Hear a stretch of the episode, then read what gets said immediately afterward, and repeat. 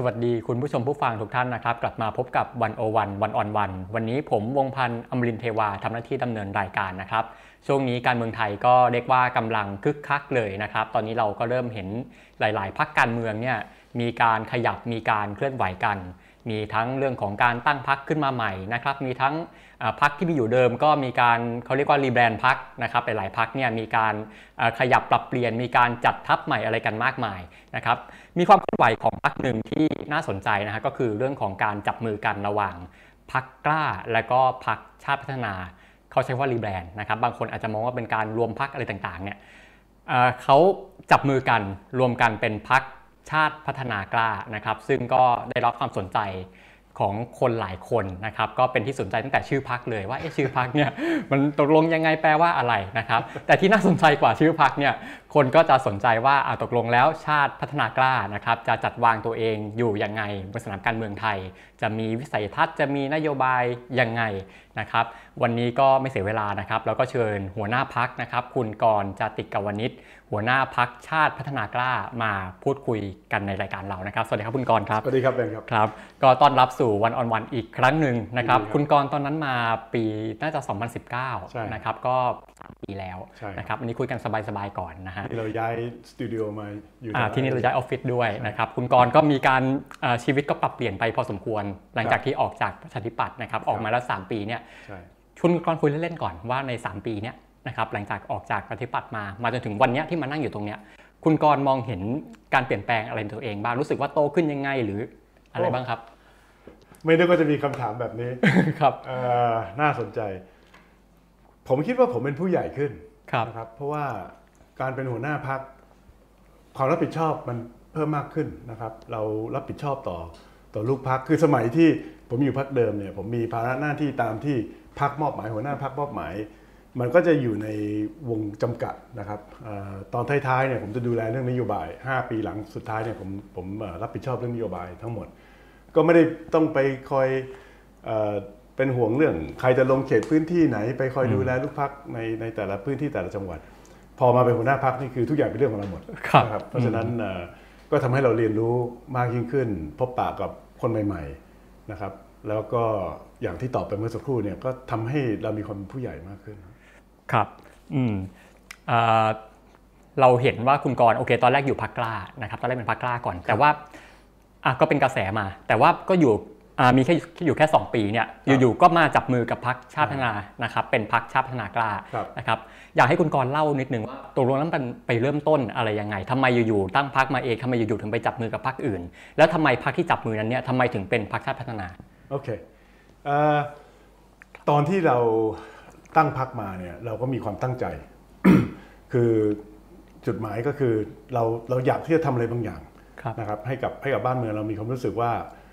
วงการการเมืองมันยังยังขาดอะไรบางอย่าง แล้วก็โดยเฉพาะ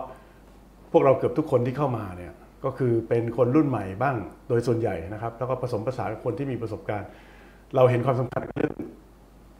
การสร้างโอกาสทางเศรษฐกิจโดยเฉพาะนะครับ คือบ้านเมืองมันมีปัญหามากมาย แต่ว่าเราเรามีความเชื่อตรงกันว่าเอ่อเศรษฐกิจมันต้องดีก่อน ปากท้องต้องต้องไม่เป็นปัญหานะครับ หลังจากนั้นเนี่ยอ่าประชากรของเราถึงจะมีกำลังวังชาที่จะไปแก้ปัญหาเรื่องอื่นได้ครับนะก็เลยอยากที่จะเน้นเรื่องนั้น คราวนี้ เราก็มองว่าเออเราลองทำพรรคการเมืองขึ้นมาดู ซึ่งเราก็ต้องยอมรับว่าบริบทหรือกติกาการเมืองตอนนั้นเนี่ยมันเป็นแบบหนึ่ง นะครับก่อนที่พรรคใหญ่เขาจะไปแก้รัฐธรรมนูญในเรื่องของกติกาการเลือกตั้งครับนะซึ่งเอ่อบริบทนั้นเนี่ยเราเราสามารถที่จะรวบรวมพูดง่ายๆคะแนนจากทั้งประเทศเลยนะครับแล้วก็มาถัวเฉลี่ยเอานะฮะว่าเอ่อคิดเป็นสัดส่วนเปอร์เซ็นต์เราได้เท่าไหร่เราก็จะได้สสจำนวนเท่านั้นนะครับมันก็เป็นวิธีการทำงานการเมืองที่ขายความคิดขายแบรนด์นะครับได้ได้ได้ดีที่สุดนะฮะซึ่งเราก็มีความรู้สึกเออนั้นมันมันมันตอบโจทย์เรานะครับเพราะว่า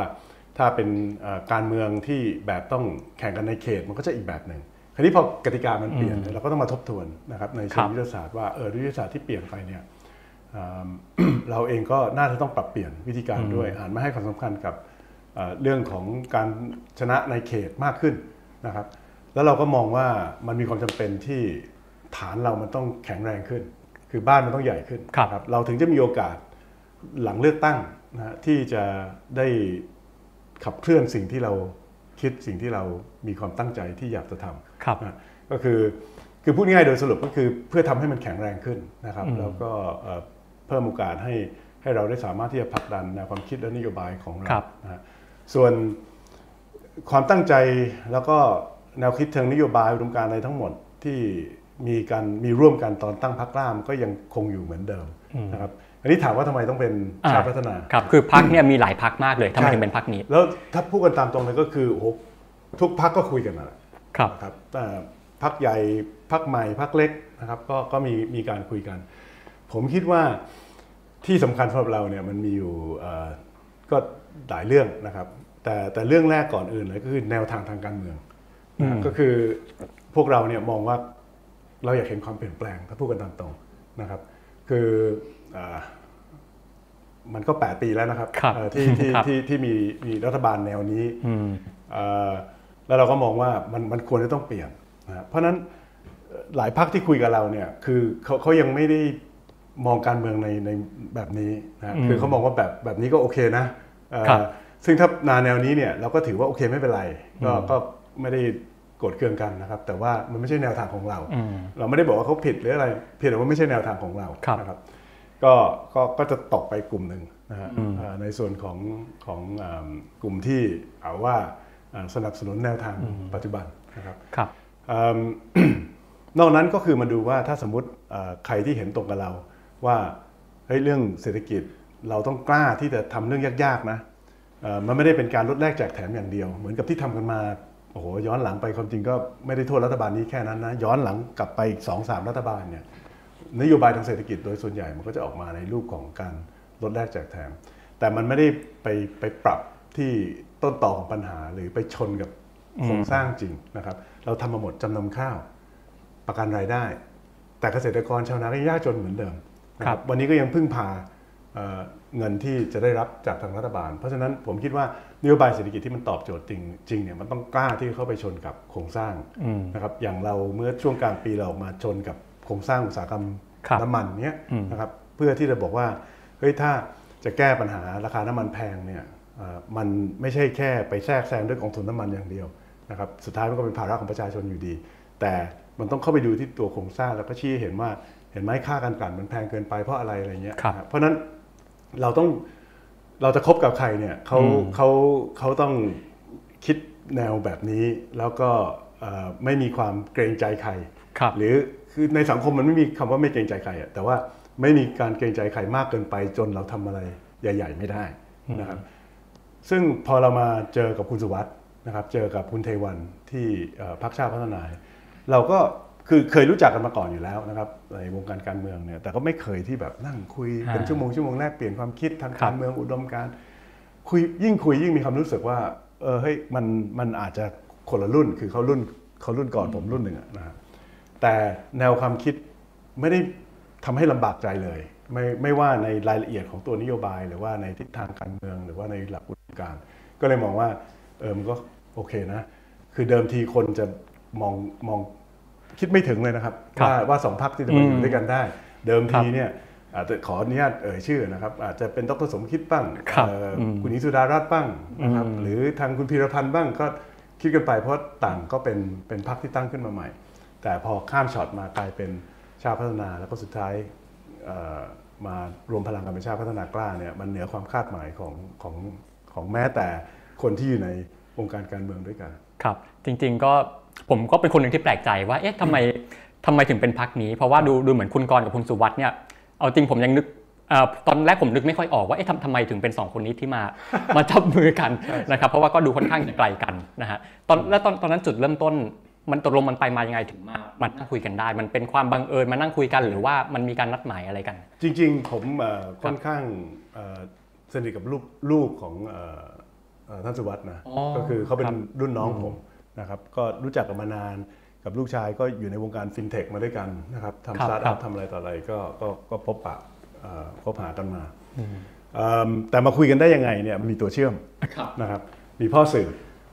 ซึ่งมันก็สำคัญ เดี๋ยวผมจะได้ฟังสำคัญตรงไหน คือผมเนี่ยเคยเคยทำแบบเมอร์เจอร์มาครั้งหนึ่งในชีวิตการทำงานครับสมัยที่เอ่อตอนผมกลับมาจากเมืองนอกเนี่ยผมมาเปิดบริษัทหลักทรัพย์นะครับ แล้วก็เอ่อสักพักหนึ่งประมาณเกือบ10 ปีเนี่ยสุดท้ายเนี่ยเอ่อเราได้ขายหุ้นให้กับทาง JP Morgan อืมมันก็เกิดการควบรวมอืมนะฮะครับเพราะฉะนั้นผมมีประสบการณ์จากตรงนั้นมาเนี่ยในกรณีนี้เนี่ยมันไม่ใช่การควบรวมเพราะการควบรวมเนี่ยกฎหมายเอ่อ พรรคการเมืองไม่ได้เปิดช่องให้ทำอย่างนั้นได้ครับนะครับแต่มันก็คล้ายๆกันก็คือเราย้ายมาอยู่ด้วยกันประมาณนั้นนะครับแต่ถามว่ามันเกิดขึ้นครับได้ยังไงเนี่ยสำคัญที่สุดเนี่ยในในการรวมกันแบบนี้เนี่ยมันต้องมีความไว้เนื้อเชื่อใจกัน ต้องมี trust นะฮะซึ่ง trust มันจะเกิดขึ้นได้เนี่ยบางครั้งเนี่ยมันต้องมีคนที่เราทั้งสองเนี่ยเอ่อเชื่อมั่นและไว้วางใจร้อยเปอร์เซ็นต์เหมือนกับเป็นตัวค้ำประกัน นะครัครับบให้ให้กับเราว่าเฮ้ยเชื่อผมเอ่อไอ้เบนนี่มันใช้ได้มันครบได้นะครับโอเค ผมเชื่อคนนี้คนนี้บอกให้ผมเชื่อเบนผมก็เลยเชื่อเบนประมาณอย่างนั้นนะครับตอนสมัยที่เอ่อผมรวมเอ่อรวมตัวบริษัทก็มีแบบนี้ ครั้งนี้เนี่ยก็มีท่านนั้นก็คือเอ่อคุณกอบศักดิ์สภาวสุซึ่งเอ่อเป็นอดีตรองนายกดูแลเศรษฐกิจในสมัยรัฐบาลคุณอภิสิทธิ์ผมครัเป็นบรัฐมนตรีคลังนะครับเพราะฉะนั้นเราทำงานใกล้ชิดกันมาก ตอนนั้นแก้ปัญหาวิกฤตเศรษฐกิจออก พรบไทยเข้มแข็งเช็คช่วยชาติอะไรหลาย ๆ นโยบายแม้แต่ประกันรายได้เนี่ยก็ผู้ต้นคิดเนี่ยก็คือคุณกอบศักดิ์แล้วคุณกอบศักดิ์เนี่ยก็เคยเป็นสสโคราชอืมนะครับเอิ่มสนิทสนมกับคุณสวัสด์มายาวนานกว่าที่ครัรู้บจักกับผมด้วยซ้ำไปครับนะฮะเพราะฉะนั้นมันก็เลยมีคนที่เอ่อทั้งคุณสวัสด์และผมเนี่ยเหมือนกับเอ่ออืมไว้วางใจครับนะครับเป็นเป็นเป็นพ่อสื่อให้เราได้สามารถคุยกัน ตอนแรกพอคุยกันก็มีมีคุณกอบศักดิ์นั่งอยู่ด้วยสักพักหนึ่งก็บอกว่าพี่ไม่ต้องรบกวนแล้วครับผมคุยกันเองอะคุยกันรู้เรื่องแล้วครับนะฮะแล้วไอเดียที่ว่าเราต้องมาจับมือกันเนี่ยสองพักเนี้ยไอเดียนี่เริ่มมาจากฝั่งไหนฝั่งคุณกรณ์เองหรือว่าฝั่งของคุณสุวัสด์มันมาจากการสนทนาระหว่างคุณกอบศักดิ์กับคุณสุวัสด์คุยกันไปครับคุยกันมาอ่าพูดตามตรงเลยก็คือคุณสุวัสด์เอ้ยคุณกอบศักดิ์เนี่ยพี่กอบศักดิ์เนี่ยแกแกอยากจะหวนกลับมาสู่วงการการเมืองแกคันแกมีความรู้สึกเห็น เศรษฐกิจเป็นแบบนี้ ผมอยากจะบอกเห็นรัฐบาลเป็นแบบนี้แต่เห็นเศรษฐกิจแบบนี้เนี่ยครัแกบมีความรู้สึกมันน่าจะดีกว่านี้ได้นะครับแกก็เอ่อตัดสินใจที่จะหวนกลับมาทำงานการเมือง คราวนี้แกก็คุยกับพี่สุวัสด์เพราะว่าสนิท แล้วก็คุยกับผมในฐานะที่เราเคยทำงานมาด้วยกันครับนะพี่สุวัสด์ก็ต้องการคุณกอบศักดิ์ไปอยู่ชาติพัฒนา ผมก็อืมต้องการพี่กอบศักดิ์ไปอยู่พรรคกล้านะครับครับอ่าสุดท้ายพี่กอบศักดิ์ตัดสินใจไปอยู่พรรคกล้า แต่คุยไปคุยมาพี่สุวัสด์ก็บอกว่าทำไมไม่มาอยู่ด้วยกันนะประมาณคล้ายๆประมาณอย่างครันั้บน พี่สุวัสด์ก็อืมน่าสนอ๋อแล้วกองก็ครัจะบเอาเหรออะไรอย่างเงี้ยนะครับครับแล้วหลังจากนั้นก็ประมาณอย่างนั้นนะคครัรับบประาณดูเหมือนย่างคีย์แมนจะเป็นคุณกอบศักดิ์เลยอันนี้ที่ทำให้เกิดการรวมพัก อันนี้เรื่องจริงครับเรื่องจริงเอ่อแล้วแกก็ก็ตรงไปตรงมากับผมตั้งแต่แรกเอ่อแกแกก็พูดถึงทั้งทั้งเอ่อความเปลี่ยนแปลงที่จะเกิดขึ้นเอ่อแกพูดถึงทั้งเอ่อประเด็นเอ่อข้อบวก ข้อลบประเด็นที่ที่เราต้องพึงระวังอะไรทุกอย่างนะครับครับก็คือพอพอเราเราเอ่อเหมือนกับได้ได้ได้คิดครบด้านมาเนี่ยพอมาเจอประเด็นปัญหาซึ่งมีอยู่แล้วในทุกกรณีเนี่ยมันก็สามารถที่จะคุยกันได้แก้ปัญหาไปได้นะครับครับวันนี้ถือว่าทุกคนแฮปปี้นะครับแฮครัปบปี้มากอืม ครับแล้วการจับมือกันของพรรคกล้ากับพรรคชาติพัฒนาเนี่ยคือต้องยอมรับว่าทั้งสองพรรคก็มีความแตกต่างกันอันนี้แตกต่างกันแน่ๆเยอะเลยนะครับแตกต่างกันเยอะเลยใช่ก็อาจก็จะถามเป็นสองคำถามอย่างนี้ว่าหนึ่งคือสองพรรคเนี้ยมีจุดแข็งอะไรที่เติมเต็มให้กันได้โอเคนะครับอันนี้หนึ่งสองก็คือว่าโอเค เนื่องจากว่ามีความแตกต่างกันสูงเนี่ยมันมีอะไรที่จำเป็นที่ต้องปรับจูนเข้าหากันบ้างครับสองคำถามโอเคอันดับแรกเลยก็คือเอาเอาในเรื่องของพื้นที่ก่อนนะครับเพราะว่าเอิ่ม ทางชาติพัฒนาเนี่ยเขาแข่งทางด้านอีสานโดยเฉพาะโคราชนะฮะครับเอ่อสำนักงานใหญ่เขาอยู่โคราชอืมหัวหน้าพักท่านแรกของพรรคชาติพัฒนาก็คือเอ่ออดีตนายกชาติชายชุนวันครับครับสสโคราชเพราะฉะนั้นเขาโคราชเต็มตัวอืมส่วนของเราเนี่ยด้วยผมเอ่อคุณอัธวิทย์ครับนะเป็นหลักเนี่ยก็คือเอ่อคุณวรวุฒิอุ่นใจเรากรุงเทพอืมนะฮะและด้วยเชื้อพักเก่าของเราเนี่ยก็ทำให้เรามีฐานในภาคใต้ด้วยนะครับ เพราะฉะนั้นพักกล้าเดิมก็คืออะถ้าถ้าสรุปก็คือเราเราเราเน้นกรุงเทพใต้นะครับเอ่อส่วนทางชาติพัฒนาเขาก็อีสานโดยเฉพาะโคราชครับนะเพราะฉะนั้นมันไม่ทับซ้อนนั่นคือจุดอ่าเริ่มแรกครับ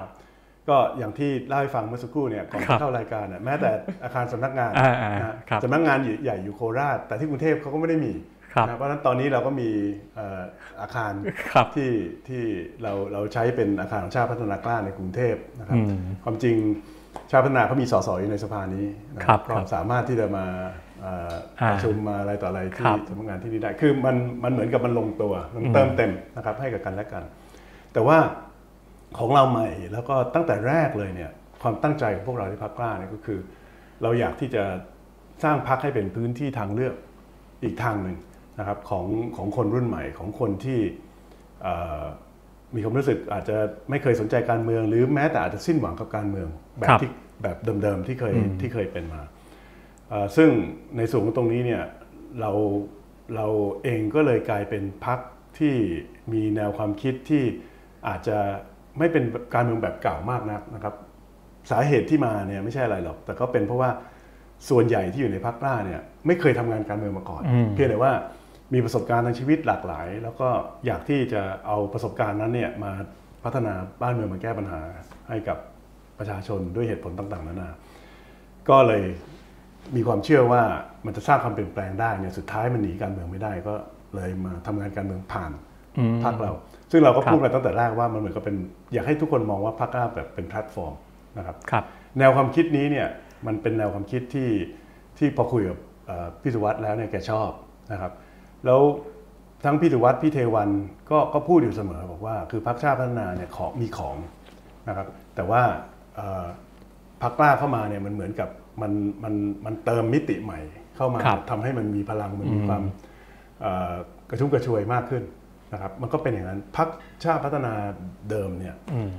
เอ่อแล้วก็ในพรรคชาติพัฒนากล้าณปัจจุบันเนี่ยปรากฏว่าเรามีอดีตรัฐมนตรีกระทรวงเศรษฐกิจเนี่ยอยู่รวมตัวอยู่ที่นี่เยอะมากประสบการณ์ครับเพียบนะครับทั้งอุตสาหกรรมทั้งพลังงาน นะครับทั้งคมนาคมนี่ระดับว่าการนะครับครับครับทั้งรองนายกเศรษฐกิจเอ่อทั้งกระทรวงการคลังนะครับมีมีมีเยอะมาก ซึ่งซึ่งเวลาเราคุยกันในเรื่องเกี่ยวกับประเด็นปัญหาบ้านเมืองหรือเรื่องนโยบายเนี่ยมันมันมันก็เลยมีมีผู้ที่มีประสบการณ์ในภาคปฏิบัติจริงเคยทำมาจริงเนี่ยเอ่อมามีส่วนร่วมในการแสดงความคิดเห็น มันมันก็มีความรู้สึกเออมัน มันเรียลเลยอะนี่คือนี่คือพักที่ที่เราพูดมันตั้งแต่แรกนะครับ เรามาเพื่อลงมือทำนี่คือพักที่สามารถที่จะลงมือทำได้จริง ๆ เพราะว่ามันเพียบด้วยประสบการณ์นะครับ แต่ว่าอีกอีกอย่างหนึ่งที่ปฏิเสธไม่ได้เลยก็คืออของเขานี่ก็จะเป็นเป็นเอ่อถ้าอายุเฉลี่ยก็จะสูงกว่าครับครับของเราก็อายุเฉลี่ยอืมเอ่อน้อยกว่า ซึ่งเอิ่มมันก็มีเรื่องของการปรับ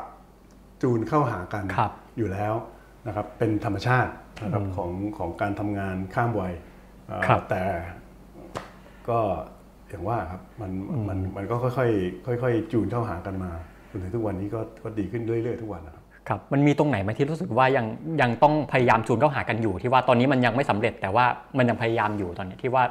เป็นประเด็นที่มันอาจจะแตกต่างกันมากครับในตอนนี้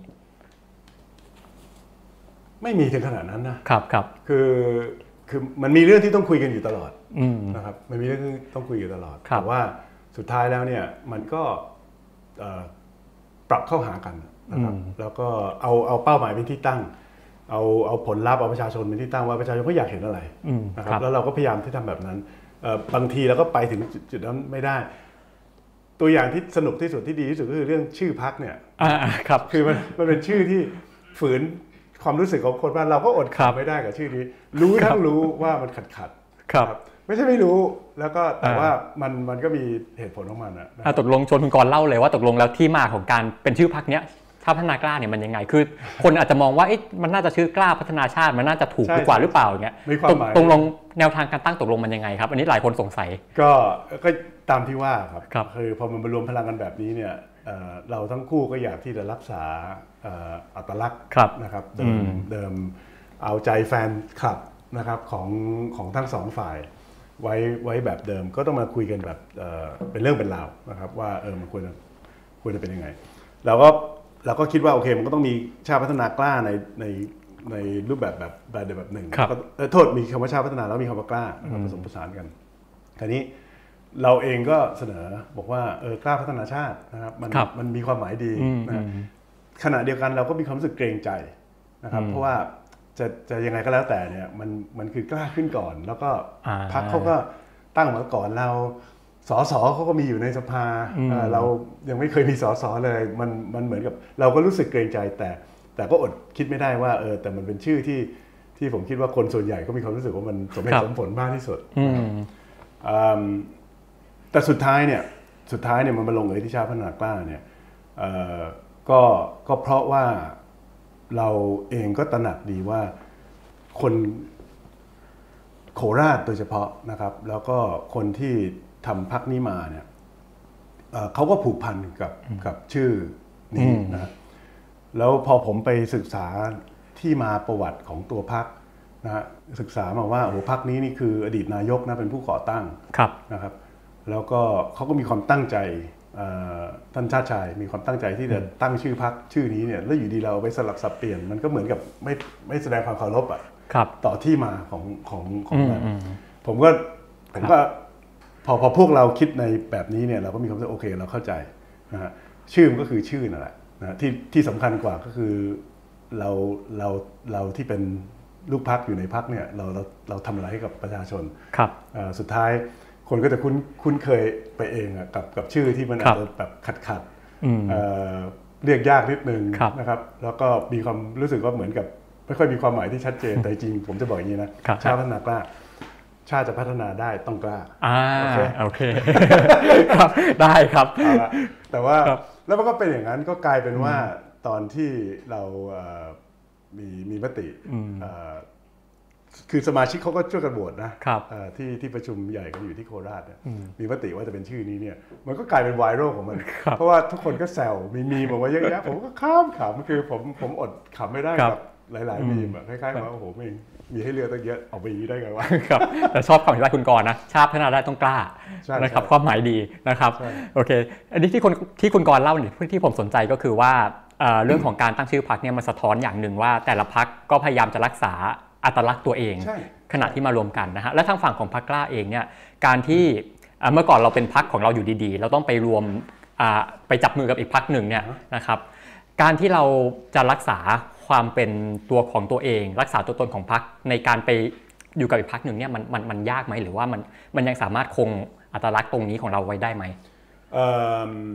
ผมคิดว่าได้มาก ๆ เลยนะครับครับแล้วก็ส่วนหนึ่งก็มาจากการพูดคุย ทำความเข้าใจระหว่างกัน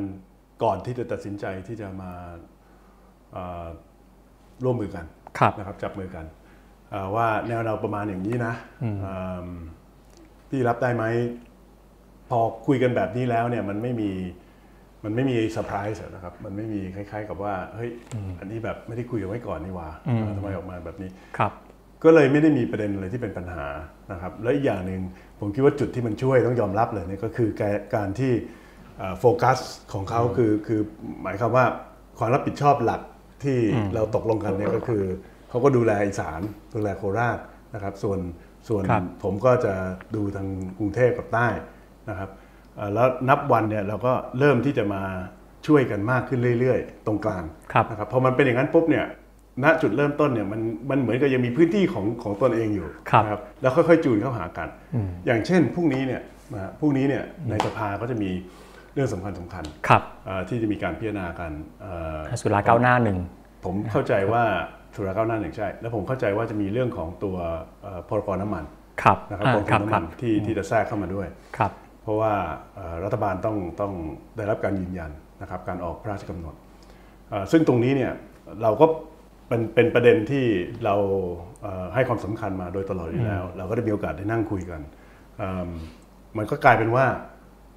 พวกเราที่เคยอยู่พักใหม่ชื่อพักกล้า ตอนนี้เรามีสสอยู่ในสภาครับนะฮะคืออคือมันก็งงๆนิดนึงนะครับ แต่ว่าครับเราก็บอกเฮ้ยถ้าอย่างนั้นเราก็มาคุยกันว่าท่าทีเรากับเรื่องนี้จะเป็นยังไงนะครับ ซึ่งคือคือการค้ำประกันเอ่อไอตัวหนี้ของกองทุนนี้เนี่ยยังไงมันก็ต้องมีการค้ำประกันอยู่แล้วล่ะเพราะว่ากองทุนมัน มีภาระหนี้ก็เพราะว่ามันไปแทรกแซงเพื่อช่วยประชาชนไม่ให้ต้องจ่ายน้ำมันแพงคเกิรันบไป แต่มันมีประเด็นสำคัญว่าทำไมปล่อยให้น้ำมันแพงในขนาดนี้อืมซึ่งผมคิดว่า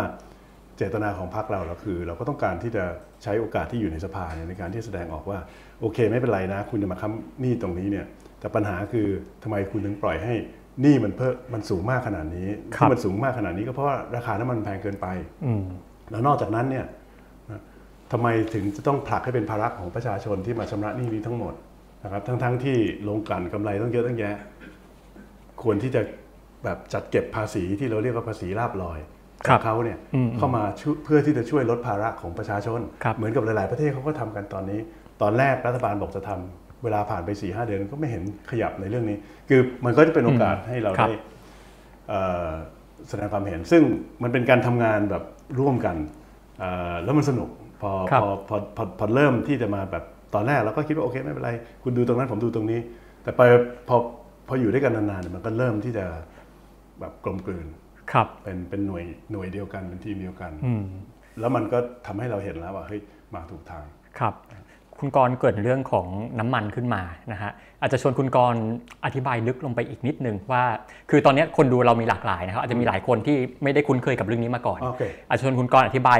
เอ่อแบบ เป็นวันโอวันนิดหนึงนะครับว่าที่ราคาน้ำมันแพงเนี่ยสาเหตุมันยังไง มันโครงสร้างมันยังไงโอเคนะครับปัญหามันอยู่ที่ตรงไหนแล้วทำไมการแก้ปัญหาโครงสร้างราคาน้ำมันเนี่ยมันมันถึงแก้ได้ยากไปติดอะไรที่ตรงไหนครับโอเคครับเอิ่มอันดับแรกเลยก็คือ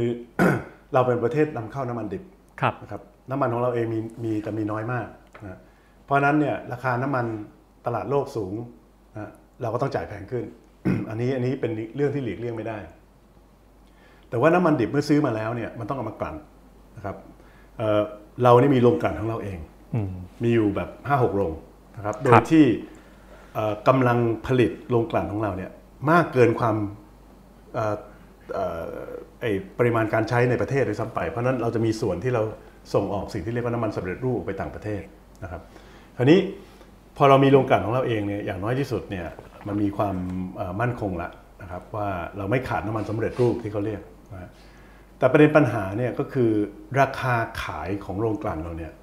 แทนที่เขาจะคิดจากต้นทุนของเขา ซื้อน้ำมันดิบมาเท่านี้ต้นทุนการผลิตเท่านี้อืมสมมติเอ่อลิตรละหนึ่งบาทครับนะครับก็ราคาน้ำมันดิบเท่าไหร่ก็บวกไป 1 บาทออกมาเป็นราคาหน้าปั๊มนะครับที่เราต้องเติมใส่รถยนต์ใส่มอเตอร์ไซค์ของเราอยู่ทุกวันเนี่ยนะแต่แทนที่เขาจะคำนวณจากต้นทุนเนี่ยเขาไปคำนวณเอ่อใช้ราคาที่สิงคโปร์ขายหรือโรงกลั่นสิงคโปร์เนี่ยครับ ขายเป็นราคาอ้างอิงอืมอืมบวกค่าขนส่งอีกต่างหากสมมุติว่าสมมติเหมือนกับว่าเราซื้อที่สิงคโปร์แล้วต้องขนมาเมืองไทย ซึ่งจริงเขาไม่ได้ต้องทำอย่างนั้นเพราะโรงกลั่นมันอยู่ในเมืองไทยอยู่แล้วครับมเอาเอาเอาพูดง่ายๆเนี่ยมันก็เลยเกิดสิ่งที่เรียกว่าค่าการกลั่นนะครับที่ครับบางทีมันสูงเกินเกินไปอ่าซึ่งค่าการกลั่นก็คือเป็นส่วนต่างระหว่างต้นทุนกับตัวราคาส่วนต่างระหว่างคบน้ำมันดิบที่ซื้อมาครับนะครับกับเอ่อกับไอ้ราคาน้ำมันสำเร็จรูปที่อ่าที่ขายให้กับปั๊มน้ำมันครับนะครับ ซึ่งตรงนี้เนี่ยเอ่อ โดยปกติเนี่ยมันไม่ควรจะเกินประมาณบาท 50 ต่อลิตรสองอืมบาทต่อลิตร แค่นี้ก็คือลงกลันก็กำไรแล้วครับนะครับกำไรกำไรดีด้วยนะฮะแต่มีบางช่วงช่วงกลางปีเนี่ยมันขึ้นไปแบบ8บาท 9 บาท 10 บาทครับนะครับทั้งเฉลี่ยเดือนมิถุนายกตัวอย่าง ทั้งเดือนเนี่ยมันอยู่ที่ประมาณเกือบ 7 บาทนะฮะนี่คือ 7 บาทต่อลิตรอืมเอ่อที่ที่มันมันมันเท่ากับมันแพงเกินไปอย่างน้อย4-5บาทต่อลิตรอะครัในบช่วงเวลานั้นอืมนะฮะ รัฐบาลก็ต้องชดเชย นั่นคือสาเหตุที่หนี้กองทุนน้ำมันมันมันมันเพิ่มขึ้นมาเป็นหลักแสนล้านนะครับแต่คนที่ได้ประโยชน์มีอยู่กลุ่มเดียวก็คือกลุ่มโรงกลั่นครับนะครับที่ทำกำไรที่เรามองว่ามันเป็นลาบลอยอะคำว่าลาบลอยมันมาจากคำว่า คือส้มหล่นอะมันเป็นเพราะราคาน้ำมันที่สิงคโปร์มันแพงคุณก็เลยกำหนดราคาขายแพงครับทั้งๆที่ต้นทุนก็อยู่เท่าเดิมครับนะฮะส่วนกำไรนั้นเนี่ยโอเค ถ้าเป็นเรื่องอื่นไม่เท่าไหร่นะแต่นี่เป็นเรื่องของความเดือดร้อนของประชาชนด้วยอีกต่างหากนะครับ รัฐบาลควรที่จะเข้ามาแทรกแซงควรที่จะเข้ามาทำอะไรบางอย่างครับนะฮะนี่ก็คือสิ่งที่สาเหตุที่เราออกมาออกมาเอ่อพูดในเรื่องนี้ในในช่วงจังหวะนั้น และสาเหตุที่เราดันเรื่องนี้แรงมากนะครับ เพราะว่ามันเป็นความทุกข์ร้อนจริง ๆ แล้วมันเป็นต้นต่อที่มาของเรื่องของของแพงโดยรวมด้วยต่างหากนะครับ เพราะว่าครับน้ำมันมันคือมันคือต้นทุนการขนส่ง แล้วขนส่งนี่กระทบกับราคาสินค้าทุกประเภทนะประเทศไทยเราเนี่ยโดยส่วนใหญ่เราขนส่งเอ่อ ด้วยรถบรรทุกครับนะซึ่งต้องใช้น้ำมัน เพราะฉะนั้นเวลาต้นทุนการขนส่งมันสูงเนี่ยมันส่งผลทันทีกับราคาสินค้าทุกชนิด เราก็เลยออกมามาดันเรื่องนี้ แล้วเราก็บอกว่า คุณทำได้สองอย่างคือคือหนึ่งคุณไปไปกำหนดเลยว่าค่าการกลั่นเนี่ยควรจะต้องเป็นเท่าไหร่นะฮะหรือสองถ้าคุณปล่อยให้ค่าการกลั่นมันสามารถสูงขึ้นไปได้เท่านี้เนี่ยคุณก็เก็บภาษีเอ่อเรียกเก็บภาษีที่เรียกว่าภาษีลาบลอย เอากำไรส่วนเกินเนี่ยกลับคืนมาเพื่อที่จะมาช่วยลดภาระหนี้ของกองทุนน้ำมัน จะได้ไม่เป็นภาระของประชาชนอืมนะครับนี่คือปประมาณนี้นะฮะครับแต่มันไม่ได้จบแค่นั้นนะอ่าครับราคาน้ำมันที่เราหน้าปั๊มเนี่ยเวลาเราไปเติมน้ำมันเนี่ยมันจะมีราคาน้ำมันดิบค่าการกลั่นบวกเข้ามาอืมนะครับ มีภาษีนะอืมที่ทั้งครับสัมปทานมิตรทั้งภาษีแวดครับ และมีสิ่งที่เรียกว่าค่าการตลาดอีกต่างหากอืมนะฮะค่าการตลาดเนี่ยก็คือ ส่วนต่างที่เราต้องจ่ายให้ตัวปั๊มน้ำมันนะพูดง่ายครับๆนะครับ ซึ่งค่าการตลาดนี่ก็อีก จนถึงวันนี้เนี่ยนะครับ ค่าการตลาดเวลาเติมเบนซินเนี่ยโซฮอล9195 เนี่ย คุณจ่ายค่าการตลาดเกือบ 4 บาทนะความหมายต่อลิตรนะครับ ความหมายก็คือครับน้ำมันสมมุติแบบ 30 กว่าบาทเนี่ยนะฮะสามบาทกว่าเกือบ 4 บาทเนี่ยคือค่าการตลาดซึ่งมันสูงมากนะในขณะที่จริงๆเนี่ยทางฝ่ายวิชาการเขาเขา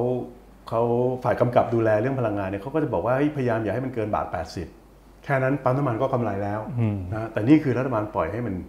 ขึ้นมาถึง 3 บาท 4 บาท ในกรณีของของเอ่อแก๊สโซฮอลซึ่งมันก็คือภาระของของประชาชนนะครับเราก็จี้เรื่องนี้อยู่เรื่อยๆบอกทำไม ผมเจอรัฐมนตรีในงานสัมมนาผมยังบอกรัฐมนตรีค่าการกลั่นนี่ก็เรื่องหนึ่งนี่ค่าการตลาดทำไมปล่อยแบบนี้ครับ จริง ๆ หลายคนก็พูดถึงเรื่องนี้มามานานแล้วเรื่องใช่ของโครงสร้างราคาน้ำมันเนี่ยใช่คุณกรณ์คิดว่าเป็นเพราะอะไรที่ว่ามันถึงแก้ไม่ได้สักที มันไปติดที่อะไรครับ ผมขอใช้คำว่าความกล้าได้ไหมครับนะฮะคือคือความกล้าที่จะที่จะชนกับกับอุกับอุตสาหกรรมอะคืออมผมเนี่ยนะเอ่อไม่ได้มีอะไรเลยกับกับเอิ่มเอ่อปตทผู้บริหารปตท คุณลุงผมเนี่ยอดีตเคยเป็นกรรมการปตทสมัยรู้สึกพ่อผมก็เคยครับสมัยที่ทั้งสองท่านรับราชการอยู่นะฮะนานมาแล้วเพราะฉะนั้นส่วนตัวไม่มีอะไร แต่ผมนี่ออกมาสู้กับปตทอยู่หลายเรื่องมากเลย คือโดยไม่ได้ตั้งใจนะครับเอ่อมันเป็นตัวอย่างผมเล่าให้ฟังนะเรื่องแรกก็คือ ผมตอนนั้นเนี่ยออกมาแสดงความเห็นว่าผมไม่เห็นด้วยกับที่ปตทเนี่ยเอ่อไปเปิดร้านไอ้ร้านขายกาแฟครับแข่งกับชาวบ้านเขา นะคือผมมองว่าคือความจริงรัฐธรรมนูญเนี่ยระบุไว้เลยนะครับว่าภาครัฐเนี่ยห้ามทำธุรกิจแข่งกับเอกชนปตทยังไงก็ถือว่าเป็นรัฐอยู่เพราะเขารัฐถือหุ้นเกิน 50%นะครับผมก็เลยมองว่าโอเค ถ้าปตทจะเปิดร้านกาแฟของเขาในปั๊มน้ำมันเขาเนี่ยผมยังพออธิบายได้นะครับว่าโอเคนั่นมันคือพื้นที่ของของคุณ แต่คุณออกมาเปิดร้านกาแฟตามหัวถนนทั่วครับเมืองอืมนี่คือการเบียดพื้นที่และโอกาสการทำมาหากินของ ของร้านร้านกาแฟของ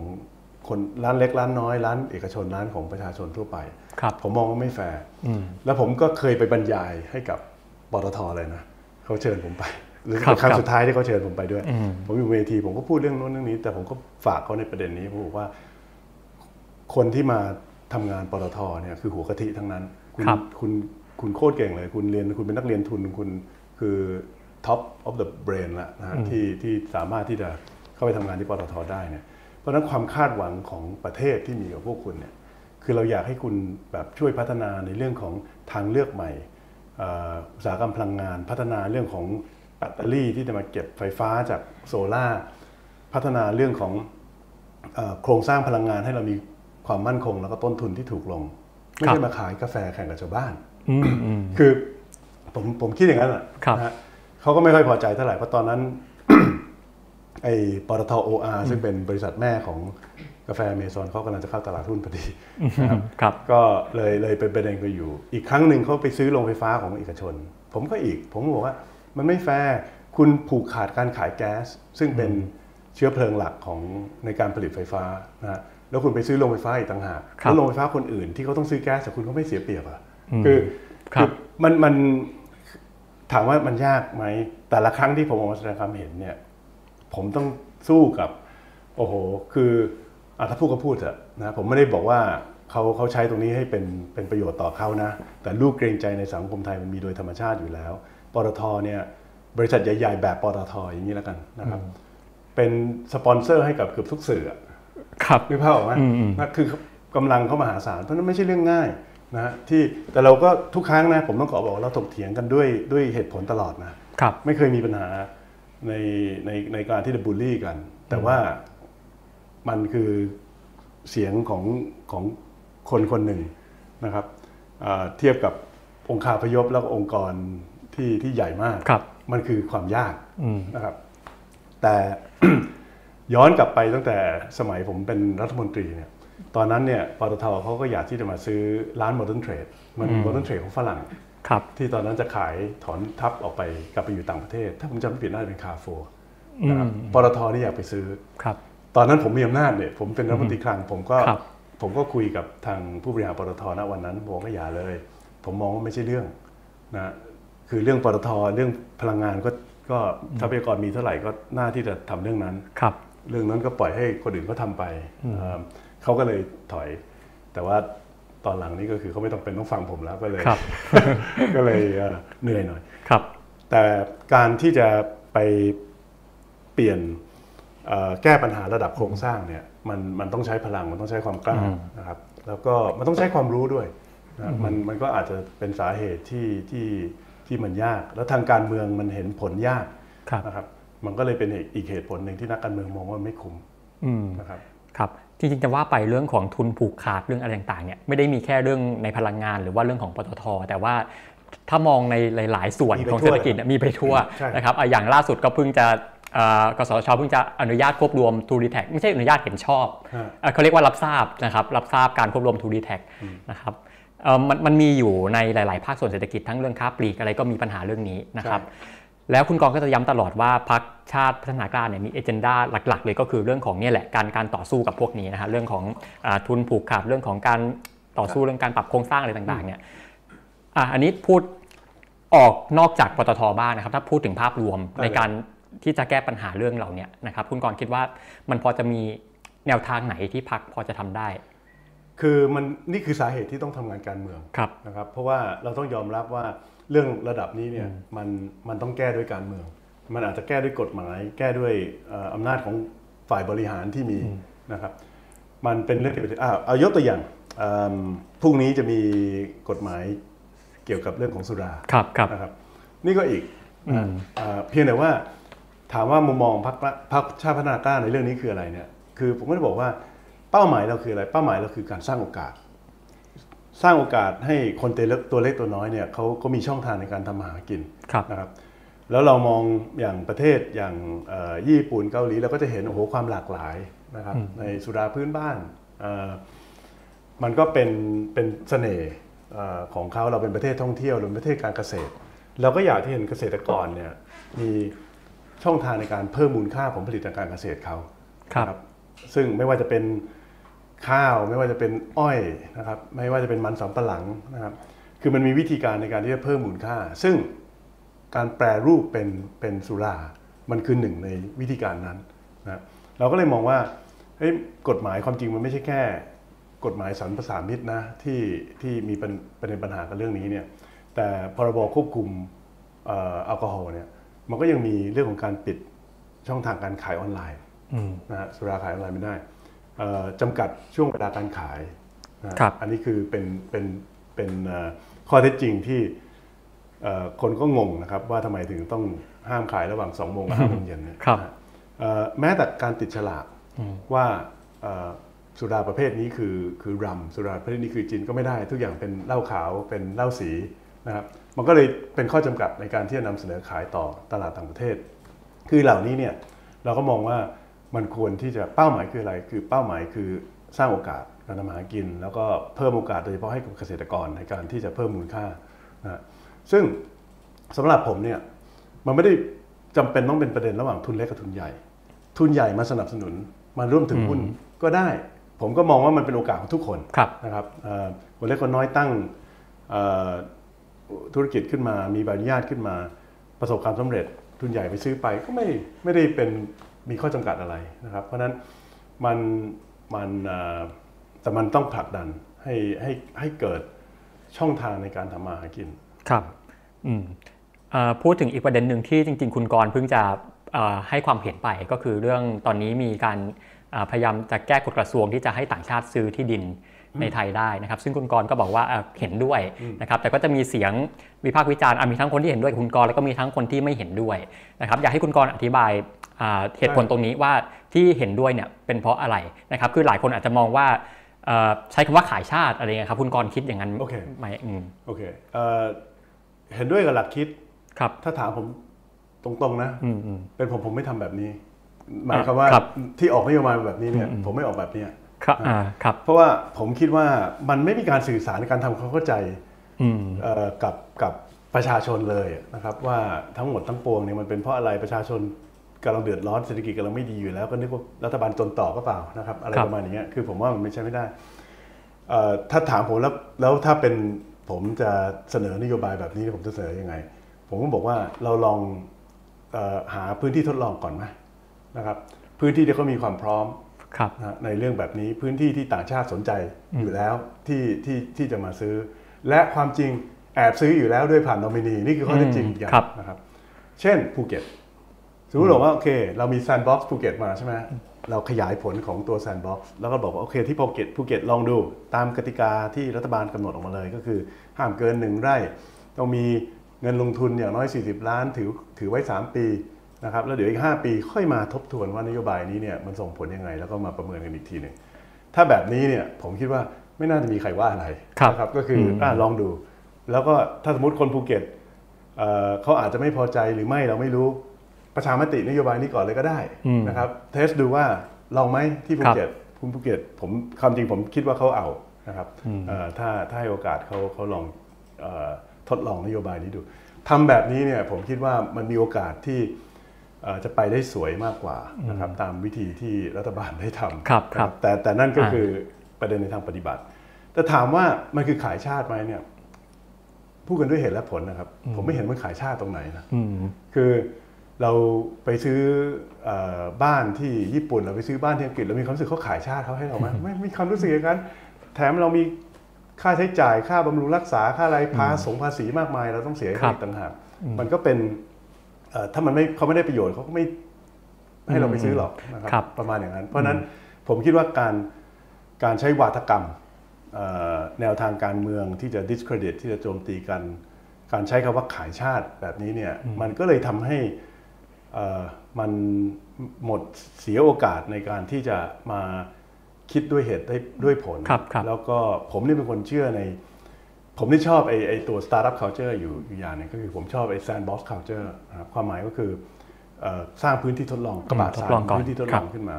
ผมคิดว่าประเด็นปัญหาส่วนหนึ่งของระบบราชการไทย แล้วก็การเมืองไทยด้วยนี่ก็คือ เราเอ่อเราไม่กล้าลองผิดลองถูก เราไม่กล้าลองของนะครับแต่ แต่เพื่อจำกัดความเสียหายที่อาจจะเกิดขึ้นกับการเอ่อลองแบบผิดๆเนี่ยนะครับถ้าเรามีพื้นที่จำกัดเหมือนกับที่ผมยกตัวอย่างกรณีของภูเก็ตขึ้นครัมาบเนี่ยนะฮะมันก็ทำให้เราลองทดสอบความคิดอะไรได้ โดยไม่ทำให้มัน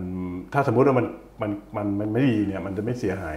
ครับมากเกินไปยกตัวอย่าง อีกเรื่องหนึ่งก็คือเรื่องของเอ่อคาสิโนถูกกฎหมายอืมอืมผมก็มองแล้วเราก็พูดตลอดว่าเฮ้ยยอมรับความเป็นจริงเหอะ เหมือนบ้านเนี่ยฝรั่งที่อยากจะมาซื้อเนี่ยเขาก็หานอมินีมาซื้อครับคนจีนก็เหมือนกัน เราเอามาไว้บนโต๊ะไม่ดีกว่า เราจะได้เก็บภาษีเขาได้เลยทุกอย่างให้มันถูกต้องนะการพนันเหมือนกันใครปฏิเสธว่ามีบ่อนเถื่อนอยู่ทั่วบ้านทั่วเมืองนะแล้วก็แก้ไม่ได้สักทีเพราะฉะนั้นเนี่ยเราเอาเข้ามาอยู่บนบนโต๊ะดีไหมอยู่ในที่สว่าง เราจะได้กำกับมันได้ เก็บภาษีมันได้นะครับดึงนักท่องเที่ยวเข้ามาเที่ยวที่ที่คาสิโนที่ถูกต้องตามกฎหมายได้นะครับแล้วก็ดึงคนไทยที่ตอนนี้ ก็ไปเล่นกันอยู่ครับคาสิโนต่างประเทศเนี่ยเอาเงินส่วนนั้นกลับมาไว้ในประเทศครัได้บมันมันก็มีแต่ประโยชน์ที่ได้รับอะแต่สมมุติไม่แน่ใจผมไม่เคยเชื่อคำว่าเฮ้ยเปิดเสรีนะครับ ผมว่ามันพอพอพูดแบบนั้นเนี่ยมันอาจจะได้ใจทางการเมือง แต่ว่ามันไม่ได้จำเป็นต้องเป็นแบบนั้นนะฮะเราจำกัดพื้นที่ก่อน เอามันก็มีสองแนวคิดนะครับ ไปในพื้นที่ที่พัฒนาแล้ว เพราะว่า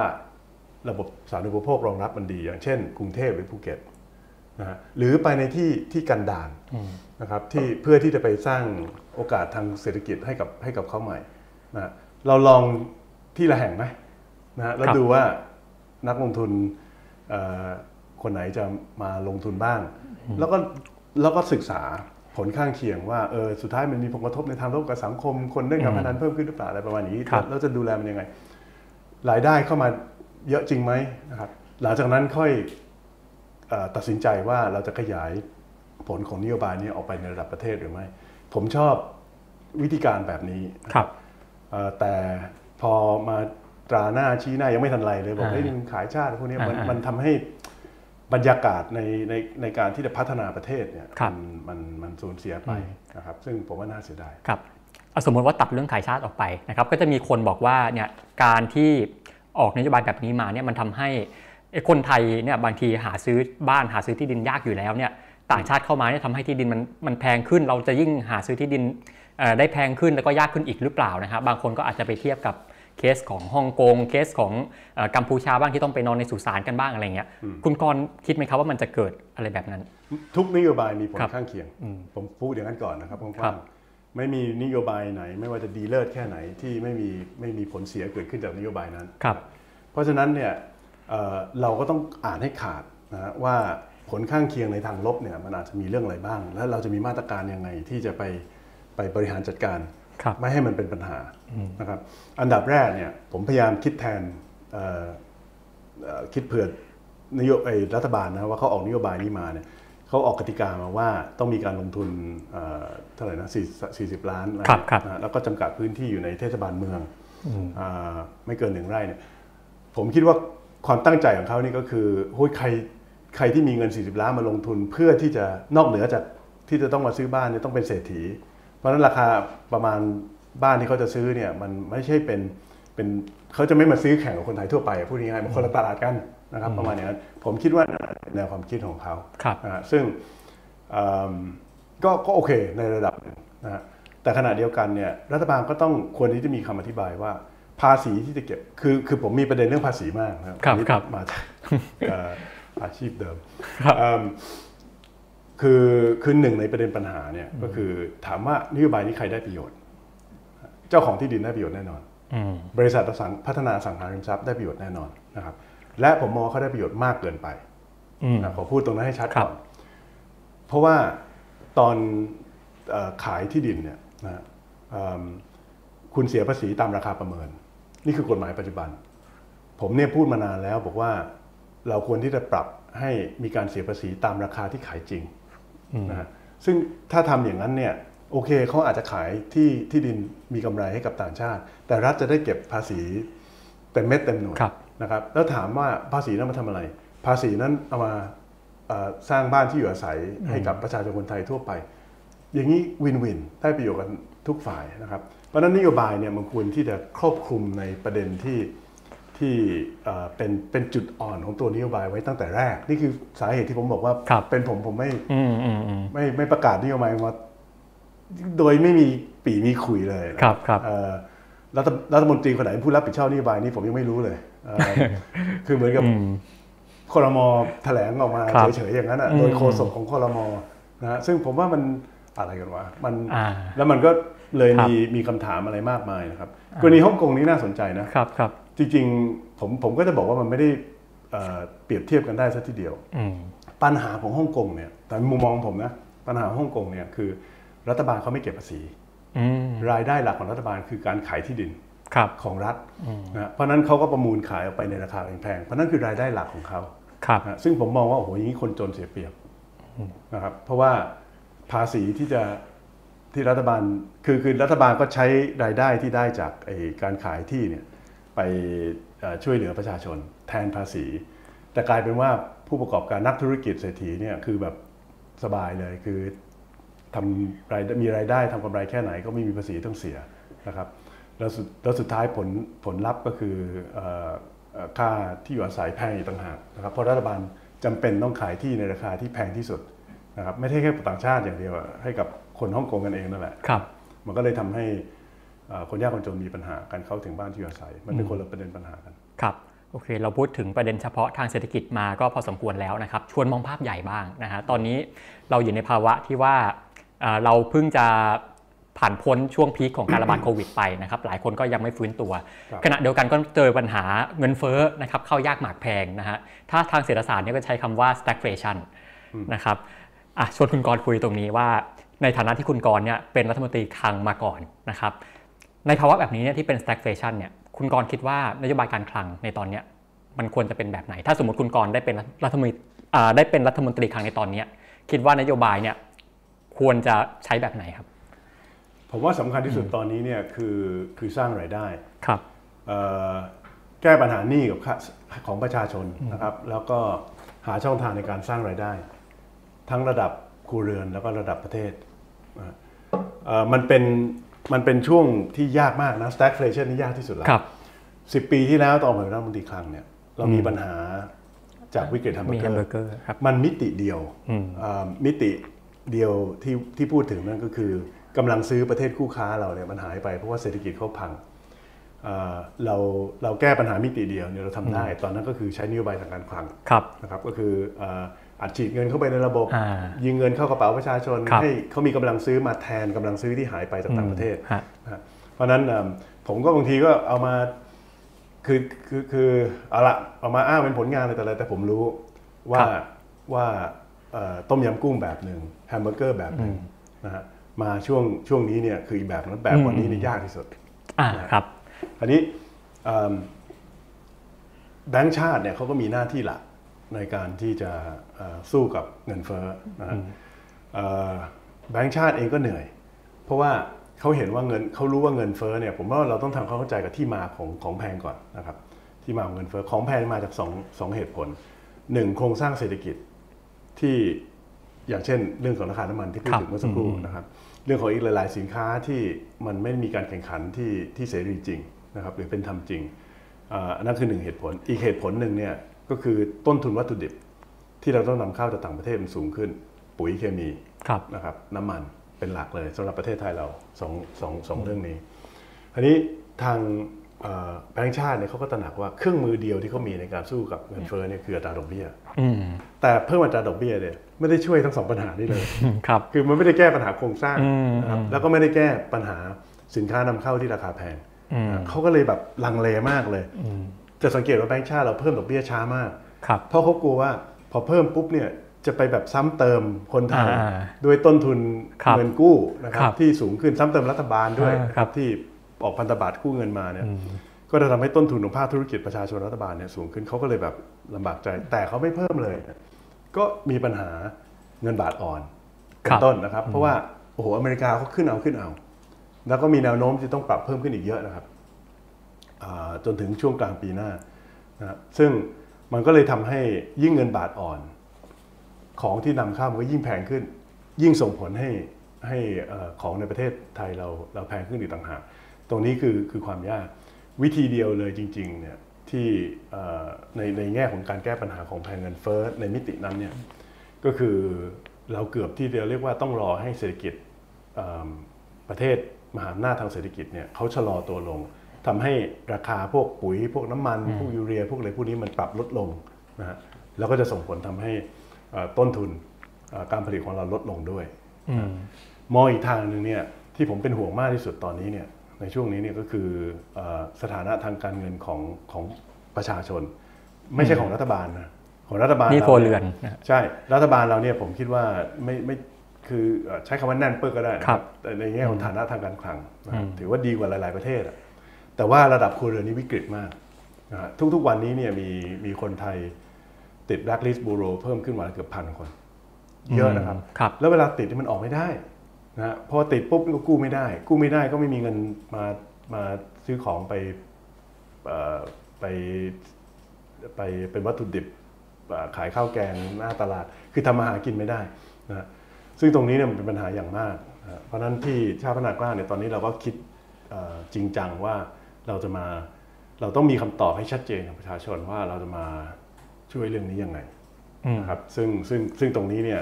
มันเป็นมันเป็นผมก็พรำๆออกมา ผมได้ออกมาบอกกับรัฐบาล ตั้งแต่ประมาณ 2 เดือนที่แล้วว่าเฮ้ยมันมีเรื่องที่ทำได้เลยนะ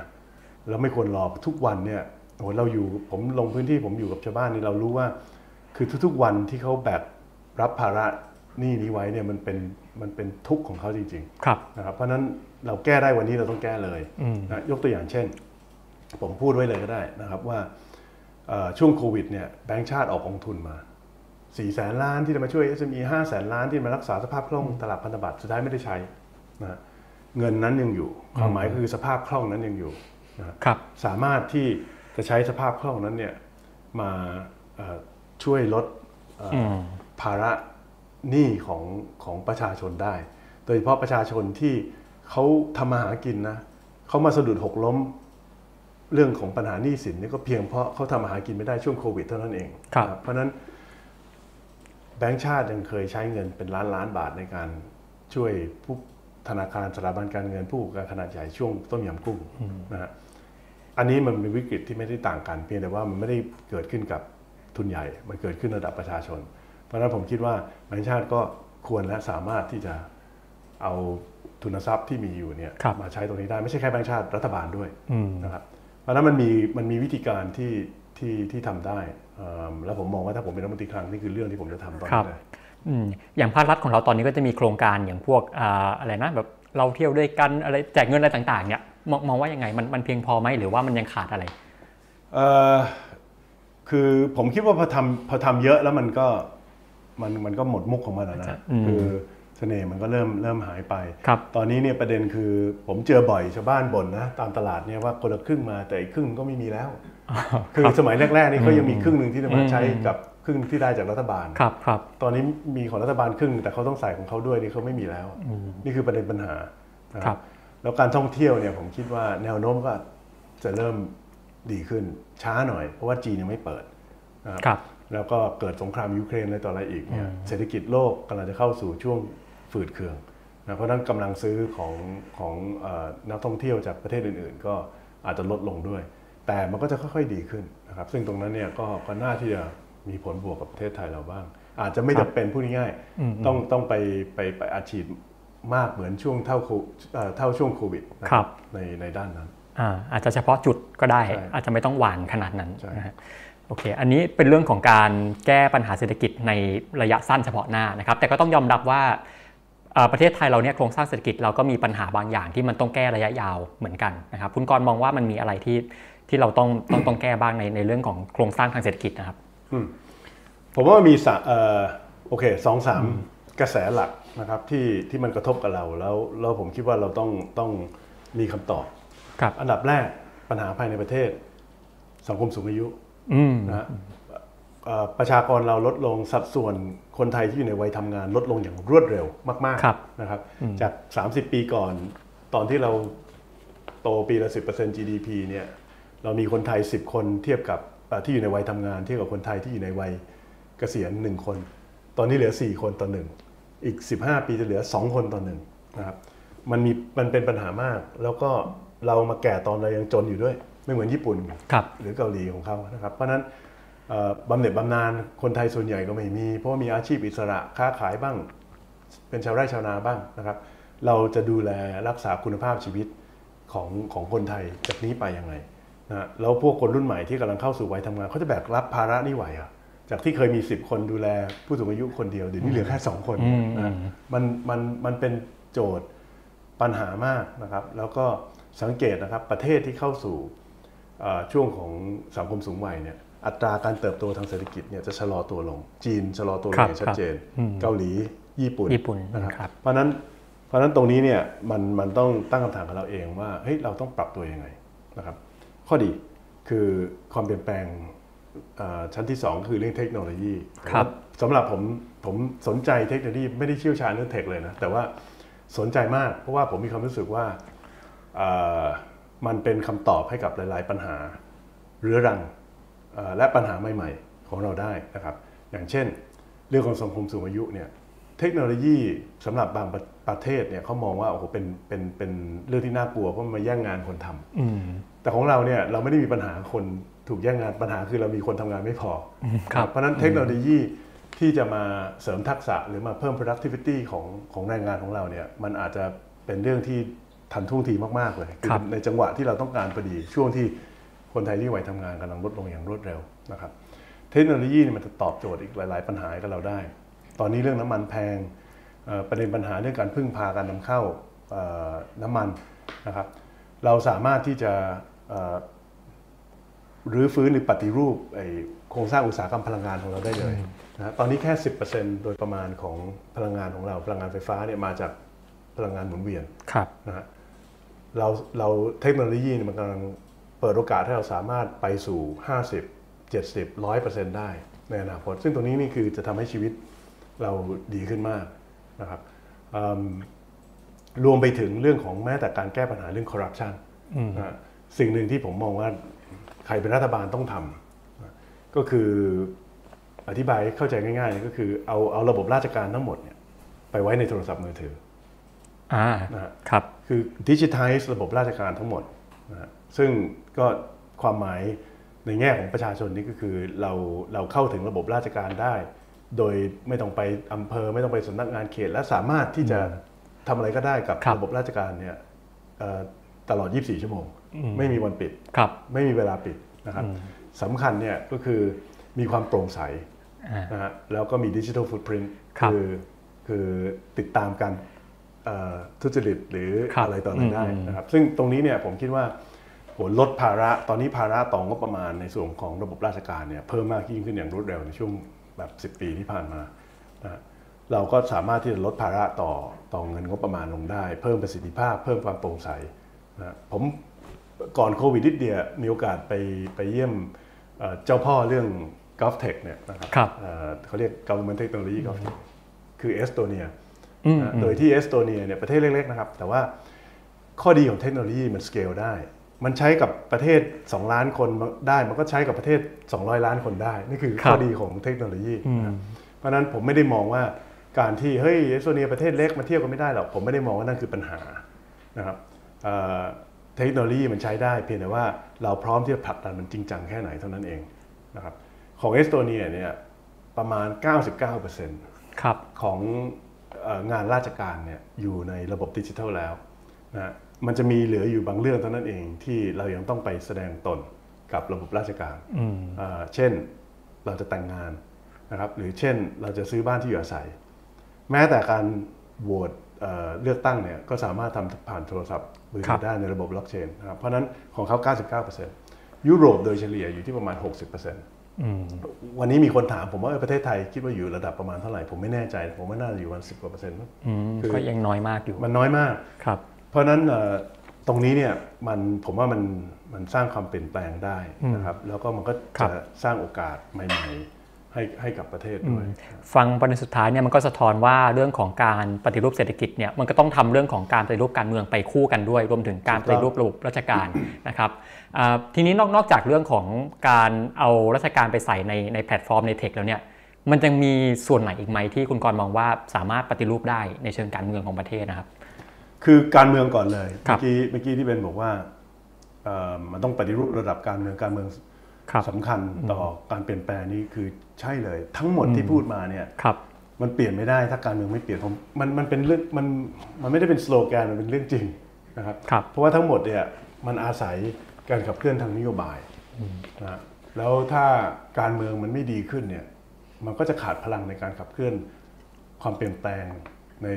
เชิงนโยบายในเรื่องแบบนี้ครับนะซึ่งตรงนี้เนี่ยถามว่าผมคาดหวังแค่ไหนนะเอ่อผมอยู่ในผมทำมานานพอที่จะไม่คิดว่าผมสามารถเปลี่ยนทุกอย่างได้ในในชีวิตของผมอะครับเอ่อแต่ผมก็มองว่าทำอะไรได้ต้องทำครับ ความเปลี่ยนแปลงมันเกิดขึ้น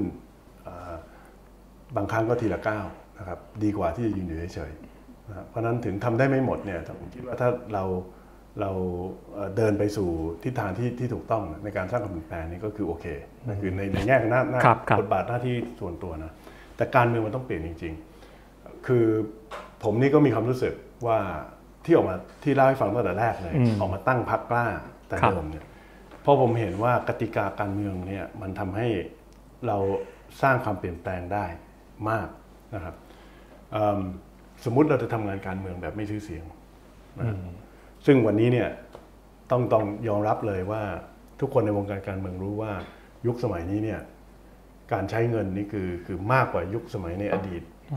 หลายเท่าครับนะครับหลายเท่านะครับเป็นเงินระดับที่แบบไม่น่าเชื่อว่าเขาใช้กันนะครับเพื่อได้มาซึ่งอำนาจนะอันนี้เอ่อแต่ไอ้ระบบที่บอกว่าเฮ้ยไม่ต้องชนะเขตก็ได้นะครับ แต่เก็บคะแนน จากการเป็นที่2บ้างที่3บ้างที่4บ้างมารวมกันเนี่ยแล้วคิดเป็นสัดส่วนของคะแนนทั้งประเทศ แล้วก็ได้จำนวนสสตามนั้นเนี่ยมันทำให้การเมืองที่นำด้วยความคิดมันเกิดได้ยกตัวอย่าง สมมติเอ่อคนรุ่นใหม่กลุ่มหนึ่งมองว่าเรื่องของการแก้ปัญหาสิ่งแวดล้อมโลกร้อนเนี่ยสำคัญที่สุดแล้วไม่มีอะไรสำคัญเท่าเรื่องของปัญหาสิ่งแวดล้อมนะครับและเรื่องโลกร้อน แต่ทำไมไม่เห็นมี พรรคการเมืองไหนหรือนักการเมืองคนไหนในสภาพูดเรื่องนี้ครับ แล้วมันก็ไม่มีจริงอืมๆนะเพราะอะไรทำไมถึงไม่มีนะนักการเมืองไม่โง่นะครับเพราะเขารู้ว่าพูดไปก็ไม่ทำให้ชนะเขาเลือกเขาชนะเลือกตั้งครับมันอาจจะมีคนที่สนใจใช่ แต่ไม่มากพอที่จะทำให้เอ่อเขาชนะเลือกตั้งได้ด้วยเรื่องนี้อืมการศึกษาเหมือนกันนะถามทุกคนทุกคนตอบบอกว่าการศึกษาสำคัญ แต่พอมาถึงเวลาเลือกตั้งเนี่ย เห็นใครชูนโยบายการศึกษาบ้างไหมไม่มีเพราะอะไร เพราะสุดท้ายแล้วเนี่ยประชาชนไม่เลือกด้วยนโยบายการศึกษานะซึ่งมันเป็นมันเป็นเรื่องที่เอ่อน่าเศร้านะครับแต่มันเป็นเรื่องจริงนะคราวนี้เนี่ยไอในระบบแบบเดิมเนี่ยเอิ่มกลุ่มคนรุ่นใหม่เขาอาจจะรวมตัวกันตั้งพรรคกรีนครับนะครับแล้วบอกเลยบอกว่าเขาต้องการที่จะมีสสในสภาสมมติสองคนก็พออทุกครั้งที่มีการอภิปรายกฎหมายฉบับไหนก็แล้วแต่เนี่ยเขาจะลุกขึ้นพูดในมิติของผลต่อสิ่งแวดล้อมนะเพราะวันนี้ไม่มีใครทำหน้าที่นี้ในสภา นะถามว่าในระบบที่เขาต้องชนะในเขตเขาชนะที่ไหนได้ไหมแทบจะไม่มีทางเลยนะครับ แต่ถ้าสมมุติว่าแต่ผมเชื่อนะในทุกเขตเลือกตั้ง สมัยก่อนมันมี 400 เขตเนี่ยในทุกเขตเอ่อสามกี่เอ่อกี่สมมติ 400 เขตเนี่ยในทุกเขตเลือกตั้งเนี่ยผมเชื่อเลยว่าต้องมีคนที่อยากได้แบบนี้เนี่ยอย่างน้อยสักเขตละ300 500พันคน 2,000 คนนะฮะรวมกันเนี่ย มันเพียงพอที่จะให้เขามีสสบางทีอาจจะไม่ใช่แค่หนึ่งหรือสองคนครับอาจจะเป็นสิบได้นะการเมืองแบบนั้นมันก็จะเกิดคือการเมืองที่นำด้วยความคิดแต่พอพักใหญ่แก้รัฐธรรมนูญทั้งทีเนี่ยสี่ปีที่ผ่านมาเนี่ยตอนแรกโอ้โหตอนตั้งรัฐบาลปี 62 บอกว่า จะแก้รัฐธรรมนูญยังไงสุดท้ายพอมีโอกาสให้แก้เนี่ยแก้เรื่องเดียวก็ครับกฎเลือกเลือกตั้งตั้งนะฮะแม้แต่อำนาจสวยังไม่ยอมแก้เลยครับนะซึ่งผมมองว่าโอ้โหมันมันสะท้อนให้เห็นว่าอืมการเมืองแบบเก่า พอมีโอกาสปุ๊บก็ต้องการที่กลับไปเล่นด้วยกติกาแบบเก่าที่ที่เขาได้เปรียบในวิธีแบบเก่าๆของเขาเนี่ยมันมันก็เลยทำลายโอกาสในการที่จะสร้างความเปลี่ยนแปลงที่ที่ที่แท้จริงให้กับการเมือง เพราะฉะนั้นมันยังยากมาก ผมบอกได้เลยว่าไม่ใช่เรื่องง่ายครับครับอะเมื่อกี้พูดถึงรัฐธรรมนูญเนี่ยนะฮะคุณกรณ์มองว่ามีประเด็นไหนที่จำเป็นต้องแก้เป็นอันดับต้นๆเลยมีครับเอ่อผมบอกได้เลยว่า ในส่วนของชาติพัฒนากล้านะ เรามองว่า ในอนาคตจะมีสสรเพื่อที่จะมามาร่างใหม่เลยเนี่ยอืมเอ่อให้ให้คนมีความรู้สึกว่าเออเป็น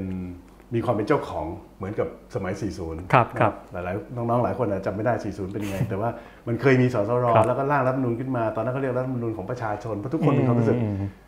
มีส่วนร่วมเป็นเจ้าของครับนะครับ ต้องยอมรับว่ามากกว่ารัฐบาลรัฐรัฐมนตรีชุดปัจจุบันไอ้ยโทษรัฐธรรมนูญชุดปัจจุบันนะฮะ จริงอยู่รัฐธรรมนูญชุดปัจจุบันผ่านประชามติอะไรต่ออะไรมามันเถียงกันได้ แต่ยอมรับตามความเป็นจริงเนี่ยที่มามันอืมมันมาจากไหนใครก็รู้ครับนะเพราะฉะนั้นไอ้ความภาคภูมิใจในในในตัวรัฐธรรมนูญเนี่ยมันมันเป็นอารมณ์ที่ต่างกันเนี่ยเทียบกับฉบับปี 40 เพราะฉะนั้นในอนาคตจะมีสรสสรขึ้นมาได้เนี่ยผมมีปัญหาครับแต่การที่จะมีสสรแล้วมาร่างรัฐธรรมนูญใหม่ใช้เวลาหลายปี ผมมองว่าบางเรื่องเนี่ยมันควรต้องแก้เลย ดังนั้นเนี่ยมันสามารถแก้ตามมาตราในสภาได้ครับนะครับคือคือแต่ว่าหนึ่งในเรื่องที่ต้องแก้ก่อนเลยเนี่ยก็คือแก้ให้มันแก้ง่ายขึ้นครับผมเข้าใจว่าอาจจะเป็นมาตราขั้นแรกเลย56นะครับคือคือแก้ให้มันแก้ง่ายขึ้น เพราะตอนนี้มันกลายเป็นมันกลายเป็นระบบเสียงข้างน้อยมีอำนาจมากกว่าเสียงข้างมากครับนะครับ เพราะว่าเอ่อพรรคเล็กนิดเดียวสามารถที่จะวีโต้ ความต้องการของของเสียงข้างมากได้ ในการครับที่จะแก้รัฐธรรมนูญผมว่ามันไม่ถูกหลักประชาธิปไตยนะครับเพราะฉะนั้นนั่นนั่นคือนั่นคือหนึ่งประเด็นครับถ้าถามพวกเราที่ที่ที่พักชาติพัฒนากล้าเนี่ยเราก็ต้องบอกว่าอำนาจสวอืมครับนะสองเจ็ดสองพูดมาตั้งนานแล้วนะครับแต่ก็ยังแก้ไม่ได้หลายก็คนคือบอกเฮ้ยช่างมันครับเถอะเดี๋ยวอีกปีนึงก็หมดหมดเอ่อหมดสภาพแล้ว เพราะมันมีบทเฉพาะการครับที่ครับใช้ใช่ได้แค่ครับห้าปีแต่ผมคิดว่าแม้แต่วันเดียวก็ไม่ควรมีอืมเอ่ออำนาจนี้อยู่แล้วโดยเฉพาะจริง ๆ ถ้า มันควรแก้ก่อนที่จะมีการเลือกตั้งอีกครั้งหนึ่งครับ คือเราควรจะต้องยอมรับว่ามันมันไม่ถูกต้องนะครับมันมันรัฐธรรมนูญเนี่ยผมคิดว่ามีข้อดีเยอะมากนะฉบับปัจจุบันเนี่ยผมพูดผมพูดอย่างนั้นเลยนะในเนื้อครับสาระแต่มันขาดความเป็นประชาธิปไตยหลักๆ ก็เพราะประเด็นเนี้แหละครับเรื่องของอำนาจของ 250 คนที่ไม่ได้มาจากการเลือกตั้งในการเลือกนายกรัฐมนตรีอืมผมว่าตัวนี้ก็ต้องแก้ มันมีมีเรื่องอื่นอีกครับนะครับอืม เอ่อเอาเรื่องอะไรอีกันดีอะมีอีกหลายเรื่องเลยใช่เอาเอาเท่านี้ก่อนแล้วกันพอปากหอมคอนะฮะก็อะเราคุยกันโหมาไกลหลายประเด็นเลยนะครับย้อนกลับมาคุยที่พักนิดหนึ่งนะครับพักชาติพัฒนากล้าเกิดขึ้นมาใหม่ท่ามกลางพักการเมืองหลาย ๆ พักในตอนนี้นะครับ อยากถามว่าแล้วพักชาติพัฒนากล้าเนี่ยคือได้จัดวางโพสิชันของตัวเองในภูมิทัศน์การเมืองไทยตอนนี้ยังไงอยู่ฝั่งไหนยังไง แล้วก็เอ่อมีเอ่อ มีแนวคิดมีอะไรยังไงครับเนี่ยถ้าถามผมนะ มันค่อนข้างอาจจะหมดยุคของการถามว่าอยู่ฝั่งไหนละอืมอืมครับสาเหตุเพราะว่าผมคิดว่าเอิ่มอันดับแรกเนี่ยผมผมกล้าจะบอกเลยผมไม่อยู่ฝั่งไหนเลยครับนะครับเอ่อแล้วถ้าผมจะบอกอยู่ฝั่งประชาชนมันดูแล้วแบบเอ่อเสี่ยวอะนะฮะที่จะพูดแบบนั้น ทุกคนก็พูดแบบนั้นครับ เอาว่าเอ่อเราเรามีเรื่องที่เราคิดอยากที่จะทำ แล้วก็ที่สำคัญที่สุดก็คือโอกาสในการทำเรื่องนั้นนะฮะไปแก้ปัญหาโครงสร้างครับทำให้การแข่งขันมันเป็นธรรม ไปแก้ระบบราชการนะครับไปลดค่าครองชีพให้กับพี่น้องประชาชนคือคือนี่คือเรื่องที่เราต้องการที่จะมาทำเพราะฉะนั้นถามว่าเราอยู่ข้างไหนก็คือข้างที่ เรามีโอกาสที่จะทำเรื่องเหล่านี้ จบเลยครับนะแล้วผมมองเพิ่มเติมด้วยว่า 10 ปีที่ผ่านมาความจริงผมอยู่วงการการเมืองมา18 ปี ครับ17 ปีอืมใน 18 นั้นนะเต็มไปด้วยความขัดแย้งนะคือมีแค่ปีแรกเท่านั้นเองที่ที่ยังไม่มีสีเสื้อนะครับหลังจากนั้นก็มีประเด็นเรื่องของความขัดแย้งลากยาวมาโดยตลอด ผมไม่เห็นประเทศชาติได้อะไรครับ แต่ผมเห็นกลุ่มคนที่ใช้ความขัดแย้งเนี่ยเป็นช่องทางการเข้าถึงอำนาจเนี่ยได้ประโยครัชบน์อืมเพราะฉะนั้นผมมองว่า ผมไม่อยากมีส่วนร่วมนะครับกับกับการแบ่งพรรคแบ่งพวกแบบนั้น ผมมองว่ามัน สุดท้ายแล้วเนี่ยทำให้คนไทยเสียโอกาสไปเยอะครับประเทศก็เสียโอกาสนะเพราะฉะนั้นนะถ้าเรามีส่วนในการที่จะช่วยเอ่อคือเอ่อให้ก้าวข้ามครับประเด็ครันบเรื่องอืมแบบนี้เนี่ยผมคิดว่านั่นก็คือ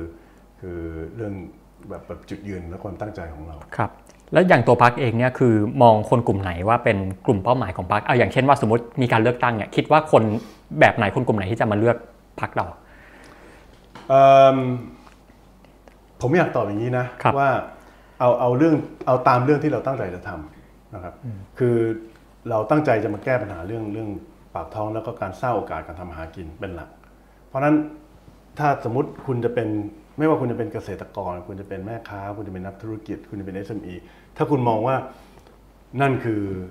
คุณเห็นด้วยนั่นคือเรื่องสำคัญ แล้วคุณอยากเห็นคนมาเอาจริงเอาจังมาเป็นมืออาชีพที่มาทำเรื่องนี้เนี่ยนั่นคือ คุณเป็นกลุ่มเป้าหมายของเราครับนะครับเพราะฉะนั้นเอิ่มมันไม่ได้จำกัดอยู่ในอาชีพหรือในวัยนะครับเอ่อคนรุ่นใหม่ ผมคิดว่าเรียนหนังสืออยู่ก็มีความกังวลว่าเรียนจบมาแล้วจะมีงานทำไหมนะครับเอ่อจะมีอาชีพที่เขาต้องการไหมเห็นเกาหลีเขาไปไหนต่อไหนแล้วเนี่ยจะมีโอกาสเข้าไปอยู่ใน creative industry เหมือนกับเอ่อคนรุ่นใหม่เกาหลีไหมคือนั่นคือ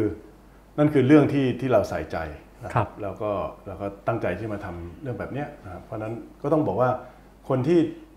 อยากมีโอกาสในการมีชีวิตที่ดีขึ้น มีโอกาสในการทำมาหากินนะครับ คือกลุ่มเป้าหมายเราครับอืมอ่าฟังมาทั้งหมดทั้งมวลนะครับอะถ้าให้คุณกรณ์จำกัดความสั้นๆเลยนะครับ ว่าพักชาติพัฒนากล้าเนี่ยท่ามกลางหลาย ๆพักที่มีอยู่ในประเทศไทยนะฮะพักพักเนี้ยเนี่ย แตกต่างกับพักอื่นยังไง อะไรที่เป็นเอกลักษณ์ของพักเราอะอย่างสมมติถ้าจะบอกว่าเป็นเรื่องของอาการความกล้าชนเรื่องของอาการแก้โครงสร้างเนี่ยก็จะมีพักก้าวไกลที่พูดเรื่องนี้บ่อยมากเหมือนกันอะอย่างแล้วพักชาติพัฒนากล้าเนี่ยจะต่างกับพักนี้ยังไง อาจจะเป็นเรื่องที่เราเลือคกรับที่จะที่จะทำมั้งครับนะฮะผมไม่ปฏิเสธความกล้าของเขานะครับอ่าเพียงแต่บางเรื่องที่เขาอยากจะทำอ่าอาจจะต่างกับเรื่องที่เราเราให้ความสำคัญแล้วเราอยากจะทำเอ่อ ต่างคนต่างกล้าไม่เป็นไรครับครับเอ่อทุกคนกล้าก็ได้ก็จะดีอืมเพราะฉะนั้นเพราะฉะนั้นนั่นคือนั่นคือนั่นคือนั่นคือส่วนหนึ่งแล้วก็พูดตามตรงหลาย ๆ นโยบายเราโอ้โหไปด้วยกันได้มากนะครับครับอคือต้องขอบอกว่าเอ่อตั้งแต่สมัยผมทำเรื่องนโยบายมาเรื่องเรื่องก็ต้องมันมีทับประเด็นทับซ้อนกันเยอะนะฮะเพราะว่าตราบใดที่พัก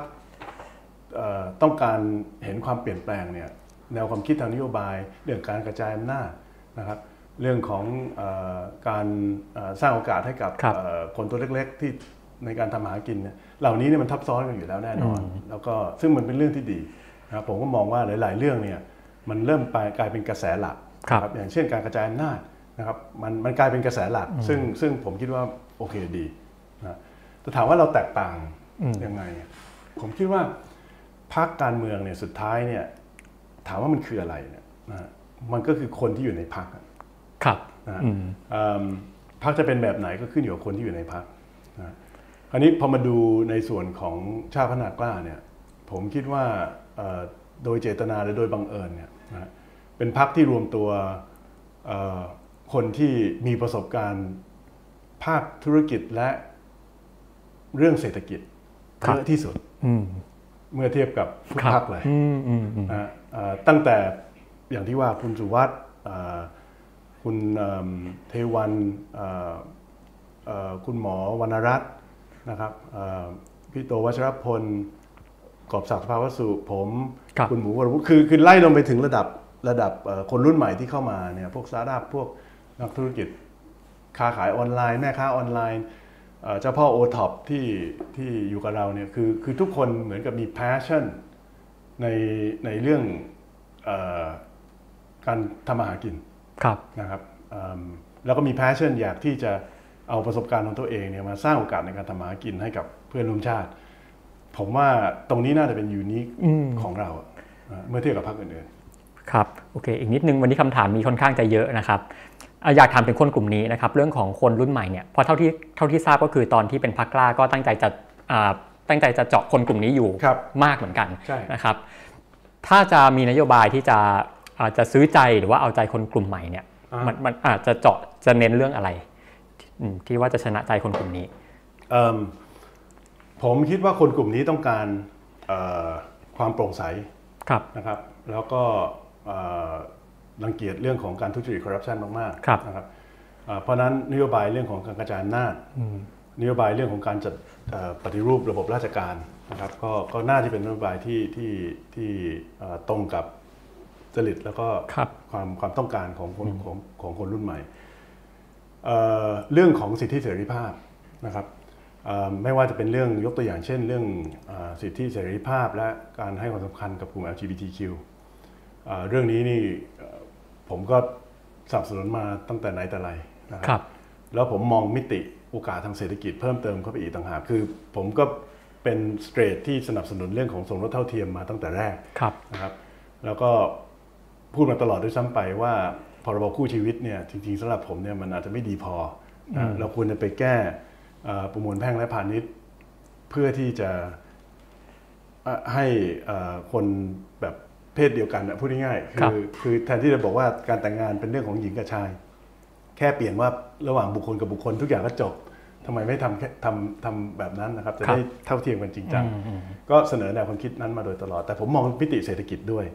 เรามีชุดความคิดที่เราเรียกว่า rainbow economy นะครับเศรษฐกิจสีรุ้งนะฮะที่เราบอกว่าเฮ้ยกำลังซื้อเนี่ยเขารู้เป็นที่รู้กันว่ากำลังซื้อของกลุ่ม LGBTQ+ ทั่วโลกเนี่ยคือมหาศาลนะฮะเอ่อเราเป็นประเทศท่องเที่ยวอยู่แล้ว แล้วก็ต้องยอมรับกลุ่ม LGBTQ เนี่ยกำลังซื้อมหาศาลเขาเขาชอบเที่ยวด้วย นะครับผมมีเพื่อนเอ่อเป็นเอิ่มรุ่นน้องนายกสมาคมโรงแรมอยู่ที่ที่เอ่อพังงาเนี่ยคือเขาครับเล่าให้ฟังว่าเอ่อเวลามีมีมีคู่ที่เป็นคู่เกย์มาพักเนี่ยครับนะโอ้เอ่อใช้เงินมากกว่าคู่สเตรทเนี่ยบางทีแบบ 40-50%นะครับเพราะฉะนั้นเรากำลังจะบอกว่ากำลังซื้อตรงนี้มหาศาล ถ้าเราส่งสัญญาณออกไปว่าเฮ้ยเราเป็นประเทศที่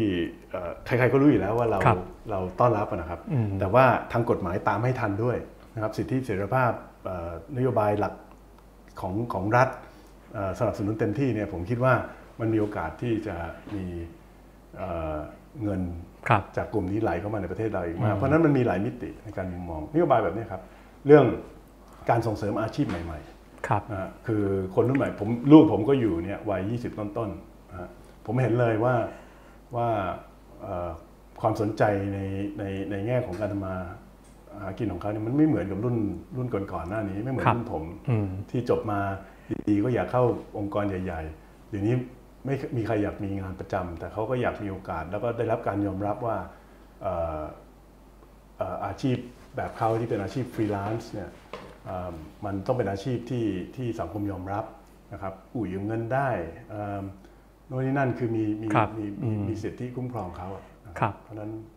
นโยบายประเภทแบบนี้ครับอืมอะ ทีนี้พูดถึงกลุ่มคนรุ่นใหม่เนี่ยคือต้องยอมรับว่าก็จะมีกลุ่มใหญ่ที่เขาอาจจะมีข้อเรียกร้องที่บางทีผู้ใหญ่หลายคนฟังแล้วอาจจะไม่สบายใจอะอย่างเช่นพูดตรงๆเลยก็คืออย่างเช่นเรื่องของเรียกร้องการปฏิรูปสถาบัน หรือว่าอะการแก้ไขเรื่องของมาตรา 112 อะไรต่างๆเนี่ยครับอ่าแล้วในฐานะที่ว่าพักคุณกรณ์เนี่ยก็พยายามจะพยายามจะเจาะคนกลุ่มนี้เนาะอืมอันนี้คุณกรณ์คิดว่าเราจะมีทางที่จะโอเคไปด้วยกันได้ไหมหรือว่ามันคุณกรณ์มองเรื่องนี้ยังผมไงผมได้ครับได้ดีเลยครับอืมเอ่อ วันก่อนผมคุยอยู่กับกลุ่มเอ่อนักการเมืองที่เป็นคนรุ่นใหม่กลุ่มหนึงนะครับเขาสนใจที่จะมาร่วมงานกับเราเขาเห็นความเปลี่ยนแปลงในภาคแล้วก็มีความรู้สึกเออที่นี่เอ่อหน้าที่จะเป็นแพลตฟอร์มให้กับเขาได้นะครับก็มาพูดคุยกันก็คุยกันในประเด็นนี้ คุยกันประเด็นเรื่องหนึ่งหนึ่งสองครับนะเขาก็ถามผมว่า ผมก็ถามเขาเขาก็ถามผมว่าเออเราคิดเรื่องนี้ยังไงนะครับผมก็ตอบเขาก่อนนะว่าในมุมของผมเนี่ยผมมองว่า1นึนี่ต้องมีนะครับเพราะว่าเอ่อประมุขของของประเทศเนี่ย ควรจะต้องมีกฎหมายที่คุ้มครองนะครับแล้วก็จะให้ประมุขไปพึ่งกฎหมายเอ่อหมิ่นประมาททั่วไปเนี่ยมันมันไม่ได้ เพราะว่าเราจะให้กษัตริย์ต้องไปฟ้องร้องประชาชนเนี่ยมันเป็นเรื่องที่ทำไม่ได้ มันก็เลยต้องมีกฎหมายเฉพาะนะคราวนี้เอ่อมันก็มีความกังวลว่าเอ๊ะกฎหมายนี้อาจจะถูกเอาไปใช้เป็นเครื่องมือทางการเมืองนะครับซึ่งซึ่งโอเคอันนี้อันนี้เข้าใจเลยครับนะฮะเรื่องนี้เนี่ยเอ่อตอนผมเป็นรัฐบาลนะครับเอ่อ รัฐบาลคุณอภิสิทธิ์เนี่ยเราก็พยายามที่จะแก้ปัญหาเรื่องนี้แล้วเราคิดว่าแก้ได้ดีนะฮะด้วยการสร้างคณะกรรมการเอ่อการกลั่นกรองเออข้อกล่าวหาตามมาตรา1นึครับนะครับประเด็นปัญหาคืออะไร เวลาฟ้องร้องไปที่ตำรวจอะตำรวจไม่ไม่กล้าที่จะไม่ไม่ไม่อืมไม่ส่งต่อนะครับอายการรับมาก็ไม่กล้าที่จะไม่ส่งต่อก็คือโยนภาระทั้งหมดไปที่ศาลมันก็เลยกลายเป็นคดีความครับถ้ามีคณะกรรมการกลันกรองขึ้นมา ซึ่งต้องเป็นคนที่สังคม เชื่อถือครับนะครับเพราะเป็นผู้เชี่ยวชาญทางกฎหมาย แล้วก็ไม่เอ็นเอียงไปฝ่ายใดฝ่ายหนึ่งเนี่ยกรองว่าให้เรื่องนี้ไม่เข้าเกณฑ์อืมนะครับปัดตกออกไปเลยเนี่ยครับมันก็จะทำให้คนไม่ต้องเดือดร้อนอืมนะครับแล้วช่วงนั้นนี่คือหลายคนที่จริงๆเขาไม่ได้มีเจตนาบ้าง หรือหรือเอ่อการแสดงออกของเขาเนี่ยไม่ได้เข้าเข้าเกณฑ์ความผิดตามกฎหมายบ้างเนี่ยเขาก็ถูกคัดออกไม่ต้องเข้าครับสู่กระบวนการการการฟ้องร้องนะครับ ซึ่งผมคิดว่าเป็นแนวทางทางปฏิบัติที่สามารถที่จะลดปัญหานี้ได้นะฮะ คราวนี้น้องที่เป็นคนรุ่นใหม่เนี่ยเขาบอกโอเค ที่เขาคิดเขาคิดว่าอะเรื่องนี้เนี่ยอย่างน้อยที่สุดเนี่ยเมื่อมันเหมือนกับเป็นประเด็นถกเถียงกันในสังคมเนี่ย มีประชามตินะอืมนะว่าให้แก้หรือไม่แก้ เพราะมันมีความเป็นประชาธิปไตยดีครับผมก็บอกโอเค ถ้าถามผมนะ ในหลักการความคิดเนี่ยผมเข้าใจเลยนะครับ อะไรที่ไม่แน่ใจก็ลองถามประชาชนดูนะครับแต่ผมกังวลนะครับ ในในมุมมองผมในฐานะผู้ใหญ่คนหนึ่งเนี่ยผมกังวลว่าถ้ามีประชามติเรื่องนี้เนี่ยมันฆ่ากันตายไหมคือคือมันผมพอดีอยู่อังกฤษตอนที่เอ่อเขาเขามีประชามติเรื่อง Brexit อืมโหครับแค่นั้นก็ยังจะเกิดเฟกนิวเกิดการโจมตีเกิดอะไรกันมากมายเราต้องยอมรับความเป็นจริงนะฮะว่าถ้ามีการทำประชามติเรื่องนี้เนี่ย ผมว่าสังคมมันยิ่งแตกแยกขึ้นไปอีกแน่นอนครับแล้วสุดท้ายคนที่แพ้ประชามติก็จะไม่ยอมรับผลอยู่ดี นะฮะครับคือคือเราเราเราเราพูดความจริงกันดีกว่านะสมมติมีประชามติแล้วคุณรับไหมคุณตอนนี้ที่กำลังร้องเรียนให้มีการปฏิรูปครับสถาบันอะไรก็แล้วแต่เนี่ยหรือถ้าไปอีกทางหนึ่ง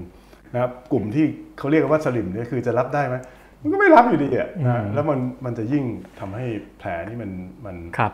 มันเอ่อมันเอ่อรักษายากขึ้นอืมนะครับผมมองว่าทางปฏิบัติจะอย่างนั้นเลย ความเปลี่ยนแปลงเอ่อเมื่อถึงเวลา นะครับและจังหวะที่เหมาะสมเนี่ยมันมันก็จะเกิดขึ้นของของมันเองครับนะครับแต่ไปฝืนมันเนี่ยผมคิดว่าอาจจะเป็นปัญหา เขาฟังเขาก็บอกอืมไม่แน่ใจว่าเห็นด้วยว่ามันจะทำให้เกิดสงครามการเมืองก็แบบความจริงผมไม่ได้ใช้คำในขนาดนั้ครันบแต่ว่าโอเคเอ่อและฟังคำอธิบายของผมว่าระหว่างนี้เนี่ยเราตั้งคณะกรรมการขึ้นมากันกรองหรือเปล่าเอ่อได้ได้หรือเปล่าเนี่ยผมเขามองว่าเออนั้นไปได้อะถ้าอย่างนี้ก็คือคือโอเค อาจจะไม่ได้ เอ่อเห็นตรงกันร้อยเปอร์เซ็นต์ในเรื่องนี้ แต่ว่าบทสรุปในฐานะสมมติเราอยู่พักเดียวกัน บทสรุปเป็นแบบนี้เขารับได้เนี่ยนะฮะก็ไปด้วยกันได้คเพรับราะฉะนั้นผมก็บอกเขาบอกว่า หลาย ๆ เรื่องเนี่ยมันไม่ต้องคิดเหมือนกันหรอก คนอยู่พักเดียวกัน มันไม่ต้องคิดเหมือนกัน แต่ว่ามันการอยู่ในพักการเมืองมันก็ต้องมีวินัยในการที่จะที่จะมีกระบวนการในการพูดคุยหาข้อสรุป แล้วก็แล้วก็เอ่อยึดตามข้อสรุปร่วม ถ้ายึดตามข้อสรุปร่วมไม่ได้ก็หมายความว่าคุณอยู่ผิดพักครับ นะฮะแต่ในกรณีของเราเนี่ยผมยังไม่เคยเจอประเด็นไหนที่คุยกับคนที่ต้องถือว่า ก็คือจะเรียกว่าซ้ายหรือกลางซ้ายหรืออะไรก็แล้วแต่เนี่ยที่ที่ไปด้วยกันไม่ได้ เพราะว่าครับผมก็มองตัวเองแบบนั้นมาตลอดนะครับ ว่าเอาละคนอาจจะจับผมไปอยู่ทางขวาเพียงเพราะว่าเอ่อผมรักสถาบันนะครับและเห็นความสำคัญของสถาบันต่อสังคมไทยในยุคปัจจุบัน แต่ถ้าเรื่องเศรษฐกิจผมอยากแทรกแซง เอ่อเพื่อให้เอ่อคนที่เสียเปรียบอยู่เขาเสียเปรียบน้อยลงครับนะครับถ้าเรื่องเอ่อ LGBT ผมอยากให้มีสิทธิเท่าเทียมในการสมรสมันเรื่องของซ้ายทั้งนั้นอืมนะครับเอ่อเพราะฉะนั้นเอ่อมันก็แล้วแต่เราจะนิยามตัวเองนะครับ แต่ไม่เคยมีประเด็นไหนที่มีปัญหาในการคุยกับกับคนรุ่นใหม่ ครับโอเค เดี๋ยวมีคำถามเยอะนะครับ เดี๋ยวไปดูกันนิดนึงว่ามีคำถามอะไรบ้างนะครับคำถามแรกก่อนนะฮะ การรวมกันของชาติพัฒนาและพักกล้า เจอปัญหาเรื่องความแตกต่างระหว่างวัยไหม โดยเฉพาะเมื่อต้องคุยกันเรื่องการออกแบบนโยบายอืมอืมเจอไหมครับเอ่อมีบ้างนะครับ แต่ในเรื่องของความแตกต่างของวัยมันมีบ้างในแง่ของความคุ้นเคยครับนะอันนี้เป็นเรื่องปกตินะครับเป็นความความคุ้นเคย แต่ว่าเอ่อพอมาถึงเรื่องนโยบายกลับไม่มีเลย อ่าแปลว่าค่อนข้างจะเห็นตรงกันเยอะพอสมควแล้รวเอาถ้าพูดกันตามตรงเลยเนี่ยครับก็คือคือคือคนที่มาจากพรรคกล้าเนี่ยแบบแปลกใจและดีใจมากกับความเป็นเสรีนิยมอืมครับเอ่อของของเอ่อคนที่อาวุโสกว่าที่ครับมาจากชาติพัฒนาอืมไม่บางเรื่องเราจะไปแค่นี้เฮ้ยเอ่อผู้หลักผู้ใหญ่เขาเขาพร้อมไปอ๋อสุดกว่าเราอะครับเอ่อคือเออเออคือแล้วมันก็เลยทำให้ทุกคนแบครับบ แฮปปี้อะมีความรู้สึกเอออย่างนี้ไปได้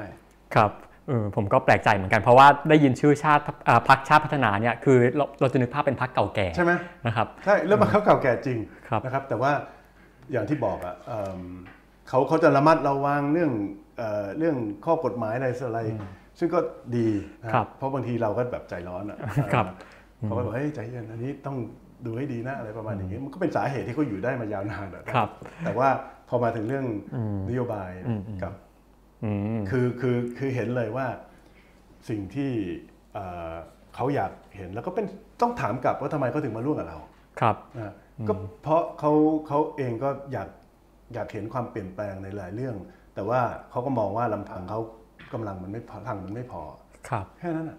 นะก็ก็เลยโอเคครับประมาณนั้นครับคำถามต่อมานะฮะอยากชวนประเมินนโยบายเศรษฐกิจของรัฐบาลประยุทธ์ 8 ปีที่ผ่านมา อะไรคือผลงานเด่น และก็อะไรคือผลงานที่สอบไม่ผ่านโอเค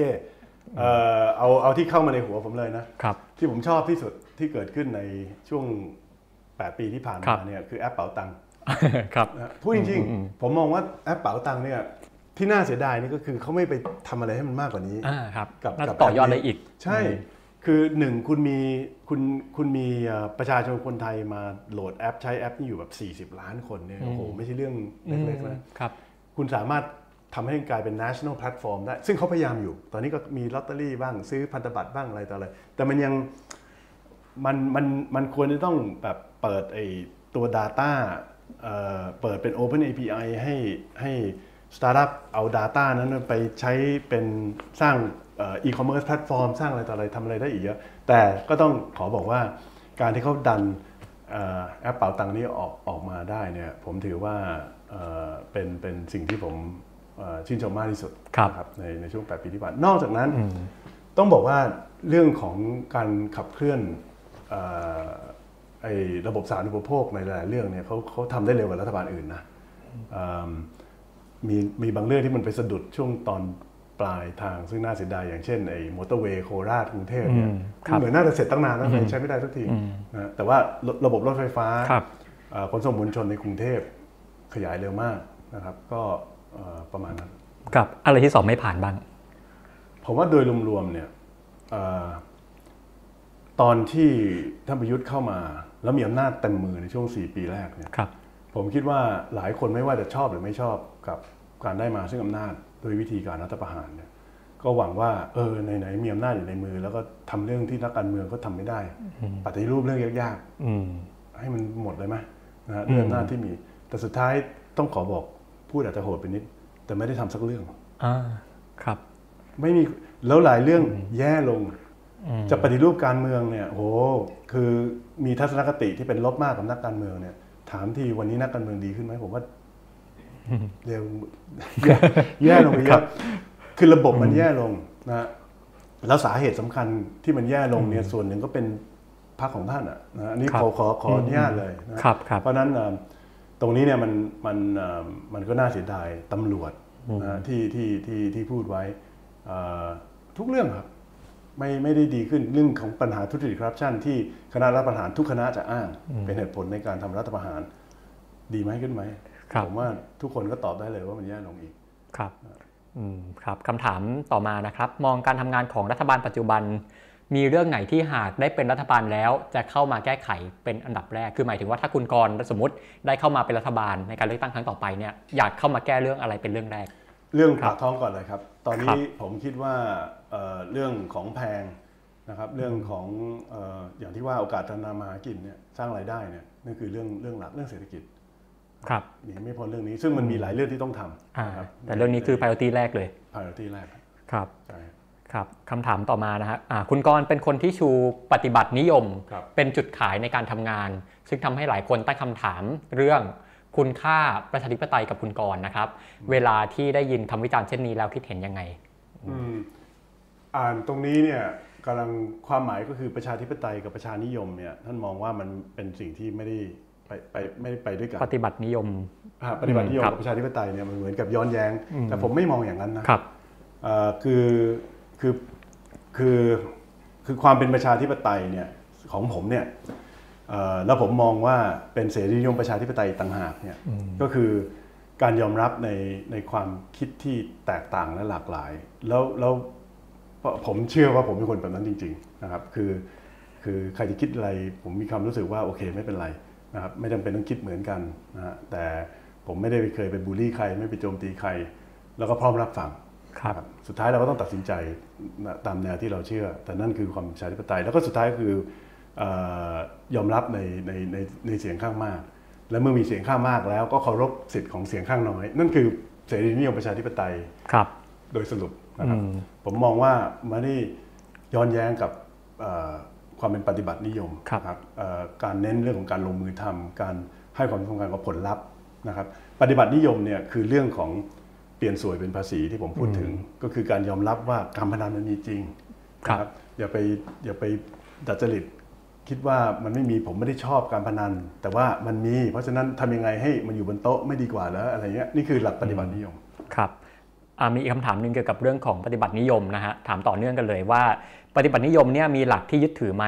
มีเส้นอะไรไหมที่ปฏิบัตินิยมในแบบคุณกรณ์จะไม่ก้าวข้ามไป มันมีอยู่แล้วครับอ่าเอ่อคำถามที่ดีมากครับเอ่อ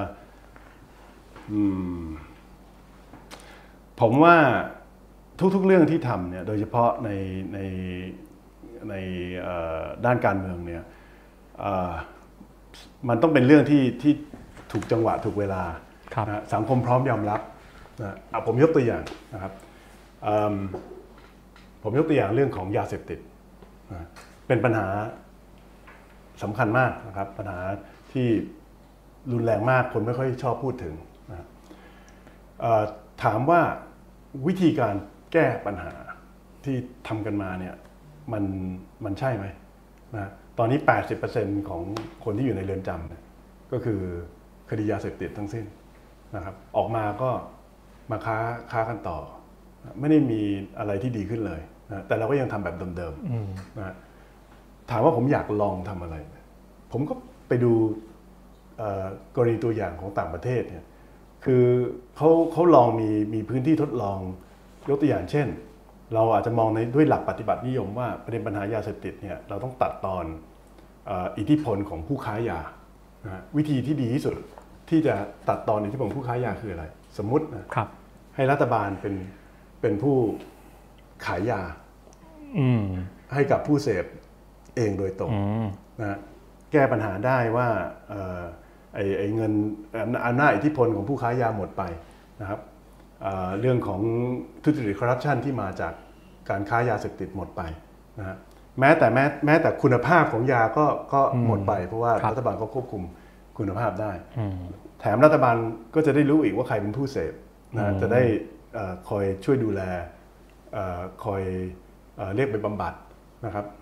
มันในหลักปฏิบัตินิยมเนี่ยมันมันอาจจะเป็นวิธีแก้ปัญหาที่ที่ดีกว่า แต่ถามว่าวันนี้สังคมพร้อมยอมรับแนวความคิดนี้ครับ นี่ก็อาจจะเป็นเส้นที่ผมยังอ่าครับไม่ไม่คิดว่า เป็นเวลาที่ที่เราก้าวข้ามไปได้ครับ อันนี้ก็เป็นตัวอย่างหนึ่งใช่นะครับ อะคำถามต่อมาเลยครับ หลายพักพูดถึงจุดยืนต่อต้านการสืบทอดอำนาจของรัฐบาลประยุทธ์ทางพักมีจุดยืนต่อเรื่องนี้ยังไงอืมเอิ่มโอเคก็อันดับแรกนะครับครับอคือสืบทอดอำนาจเนี่ยมันไม่ใช่เป็นเรื่องที่ดีอยู่แล้วครับนะครับ นอกเหนือจากนั้นเนี่ยผมเองส่วนตัวก็มองมาตลอดว่าเอ่อในประเด็นเรื่อง 8 ปีเนี่ยนะฮะว่าว่าจริงๆ 8 ปีมันควรจะเป็น 8 ปีอะนะฮะมันไม่ไม่ควรที่ต้องเป็นเรื่องที่ต้องไปตีความครับ เพราะว่าเอ่อตัว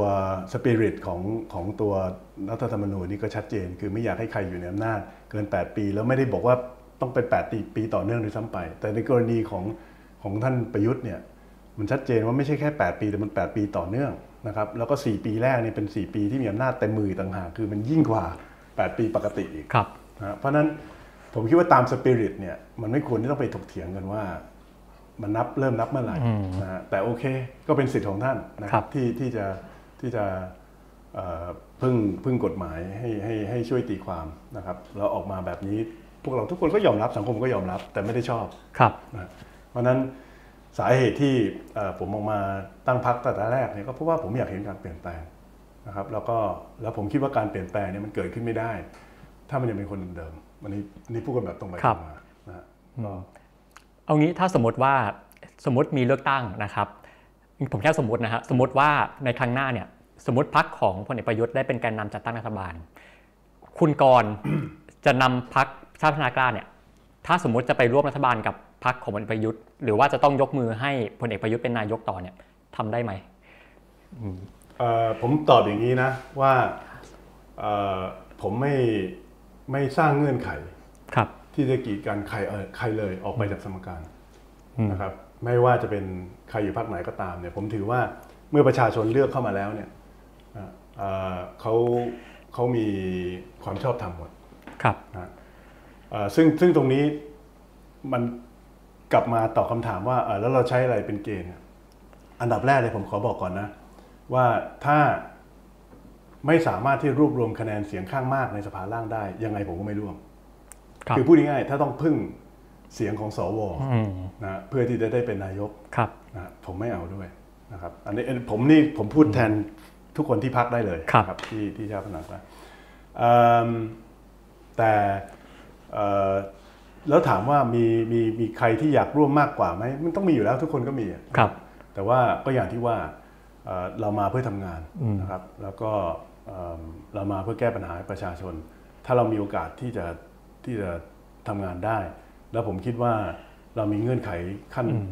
ขั้นต้นของเราแน่นอนนะคครัรับบว่าเราต้องมีโอกาสได้ทำอะไรบ้างอืมผมคิดว่าเอ่อเราเราก็ต้องพิจารณา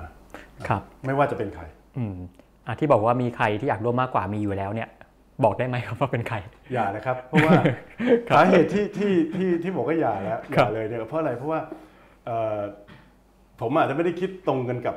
คนอื่นทุกคนในพรรอ่าคอาจจะต้องคุยกันก่อนแล้วนะครับไม่ใช่ฮะแล้วก็ถ้าคผรับมพูดออกไปเนี่ยมันจะไม่ยุติธรรมกับเขาครับนะครับเขาอาจจะไม่ได้เห็นด้วยในในตรงนี้แล้วมันก็ไม่ได้มีความจำเป็นที่ต้องบอกครับ ครับผมคำถามต่อไปนะครับ หาแต่กเป็นว่าผมเชื่อว่าเอ่อทั้งทั้งพักเราก็อยากให้ให้เอ่อหัวหน้าพักประธานพักผู้ใหญ่ในพักขคอรังบเราเองนี่แหละครับครับเอ่ออ่าแล้วเราเป้าหมายของเรานี่ก็คือ คือเราเราเรามารวมพลังกันเนี่ยก็เพื่อที่จะให้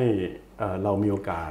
ที่จะเป็นแกนนำนั่นแหละครับนะครับ อาจจะไม่ได้ต้องเป็นอืมพรรคที่ใหญ่ที่สุดด้วยซ้ำไปครับนะแต่ว่าเอ่อในในกระบวนการประชาธิปไตยระบบรัฐสภาเนี่ยมันก็ไม่ได้จำเป็นต้องเป็นพรรคที่ใหญ่ที่สุดอยู่แล้วอ่าแต่เราก็ต้องการให้โอกาสครับตัวเราเองอะครับพูดง่ายๆนะฮะในการที่จะมาทำเรื่องที่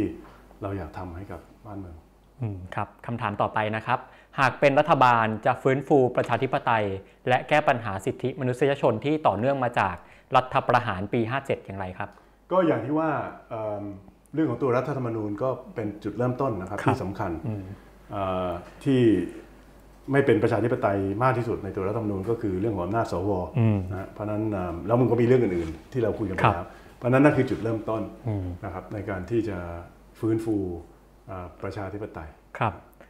ครับคำถามต่อมาโหคำคำถามนี้ค่อนข้างอ่าประเมินว่าจะได้สสประมาณกี่ที่นั่งจากการเลือกตั้งครั้งหน้านะครับนี่คำถามแรกแล้วก็คำถามที่ 2 ถามว่า และหากจะร่วมรัฐบาลเนี่ยมีพักไหนไหมที่ไม่สามารถทำงานร่วมกันได้โอเคนะครับเอาอันแรกก่อนคเอารับอันแรกก่อนเอิ่มไม่แน่ใจฮะอืมเอ่อไม่แน่ใจจริง ๆ เราก็คิดว่าเราน่าจะได้จำนวนสสที่พอต่อเอ่อ การทำงานของเรานะครับตามตามความตั้งใจ เราจะส่งสสอันนี้อะที่ผมเอาที่ผมพูดได้ก็คือเราครับส่งไม่ครบทุกเขตอืมแน่นอนนะฮะเอิ่มเราก็เอ่อจะเลือกส่งในเขตที่เราพิจารณาแล้วในยผู้สมัครเข้าเกณฑ์ตามมาตรฐานนะฮะซึ่งมาตรฐานนี้หมายถึงมาตรฐานคุณภาพครับรวมไปถึงโอกาสที่จะชนะได้นะครับเอ่อเราไม่ได้พักที่มีทรัพยากร เงินทองมากเท่ากับเอ่อพรรคอื่นๆเขาเพราะฉะนั้นเราก็ต้องบริหารให้ให้มันมีประสิทธิภาพครับมากที่สุดนะครับ อันนี้ก็คือพูดกันแบบตรงไปตรงมาครับส่วนพรรคไหนที่ไม่สามารถอ่าทำงานร่วมได้ครับณวันนี้ผมไม่รู้อืมนะฮะเพราะว่ายังยังตอบไม่ได้ เพราะว่าไม่ไม่แน่ใจว่าครับเอ่อแต่ละพักเขาคงต้องรอดูเขาประกาศนโยบายจุดยืนอ่าครับของเขาอะครับ ว่าเอ๊ะมันมีเรื่องอะไรที่ที่เรารับไม่ได้จริงๆเอ่อหรือไม่แต่ณณวันนี้ยังไม่เห็นว่ามีพักไหนที่ครับอืม เข้าเกณฑ์นั้นอาจจะยังเร็วไปในตอนนี้นะคครัรับบแต่ก็มีครับณวันนี้ก็ต้องบอกว่ายังไม่ได้เห็นว่ามีพักไหนที่ที่เรามีความรู้สึกครับอีทำงานด้วยไม่ได้ครับขนาดนั้นนะครับผมอ่าคำถามอันนี้สุดท้ายแล้วนะครับ อยากให้แนะนำหนังสือสำหรับทำความเข้าใจเศรษฐกิจการเมืองโลกในปัจจุบันหน่อยครับอ่ามีแนะนำไหมฮะโอ้ว้าวเอ่อผมคิดไม่ทันเลยครับ ครับ หรืออ่านเล่มไหนอยู่ไหมครับตอนนี้ ผมอ่านตอนนี้เนี่ยเพิ่งอ่านจบไปเป็นหนังสือเอ่อนวนิยายครับเอ่อเกี่ยวกับเกี่ยวกับเรื่องสิ่งแวดล้อมอืมนะฮะแล้วปัญหาที่เกิดขึ้นจากการไม่ดูแลสิ่งแวดล้อมครับนี่ชื่อเอ่อชื่อเรื่องอะไรพอบอกได้ไหมครับ เรื่องเก่ามากครับครับเอ่อเรื่องบาเซนไทน์บีชเป็นอืมหนังสือภาษาอังกฤษครับนะฮะเขียนมานานมากซึ่งซึ่งเป็นเรื่องที่น่าสนใจที่ที่เอ่อเขาเขา เขาคาดการณ์ไปถึงอนาคตอืได้มอืได้มแม่นยำถึงขนาดนั้นครับเอางี้คุณกรณ์ถ้าตั้งแต่อ่านหนังสือมาในชีวิตเนี่ยมีเล่มไหนที่ชอบที่สุดไหมแล้วอยากแนะนำให้คนอ่านไม่มีครับ ผมเป็นคนที่เอ่อครับภรรยาผมจะแซวผมอยู่ตลอดเวลาว่า เนี่ยเอ่อเธออ่านเรื่องไหนเธอก็มีความรู้สึกเรื่องนั้นคือดีที่สุดที่เคยอ่านอ๋อมันดีคนละแบบเหมือนเวลาผมดูเอ่อไอซีรีส์เกาหลีมันจะมีอารมณ์แบบนี้เลยอ๋อคือครับแบบอินกับเรื่องที่ดูอยู่มากอืมแล้วก็มีความรู้สึกว่าเอ้ยเรื่องนี้ดีที่สุดละครับ นะฮะอ่าเอ่อซึ่งถือว่าเป็นคนโชคดีครัเพบราะว่าจะเจอสิ่งที่ดีที่สุดตลอดเวลาผมให้หา The Best นี่คือยากเลย ยากจริงครับๆยากจริงๆแล้วผมอ่านมาหมดทุกแบบทุกทุกทุกชนิดเลยนะ ตั้งแต่เพราะผมตอนเรียนเมืองนอกผมก็เรียกเรียนวรรณคดีเอ่อผมสอบเข้าออกซฟอร์ดเนี่ยผมสอบครับ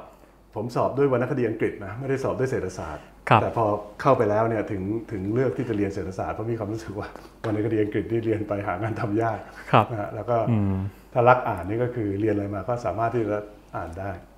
อืมก็เลยพักตรงนั้นครับเอ่อเพราะฉะนั้นเอิ่มต้องบอกว่าชอบแบบเอ่อ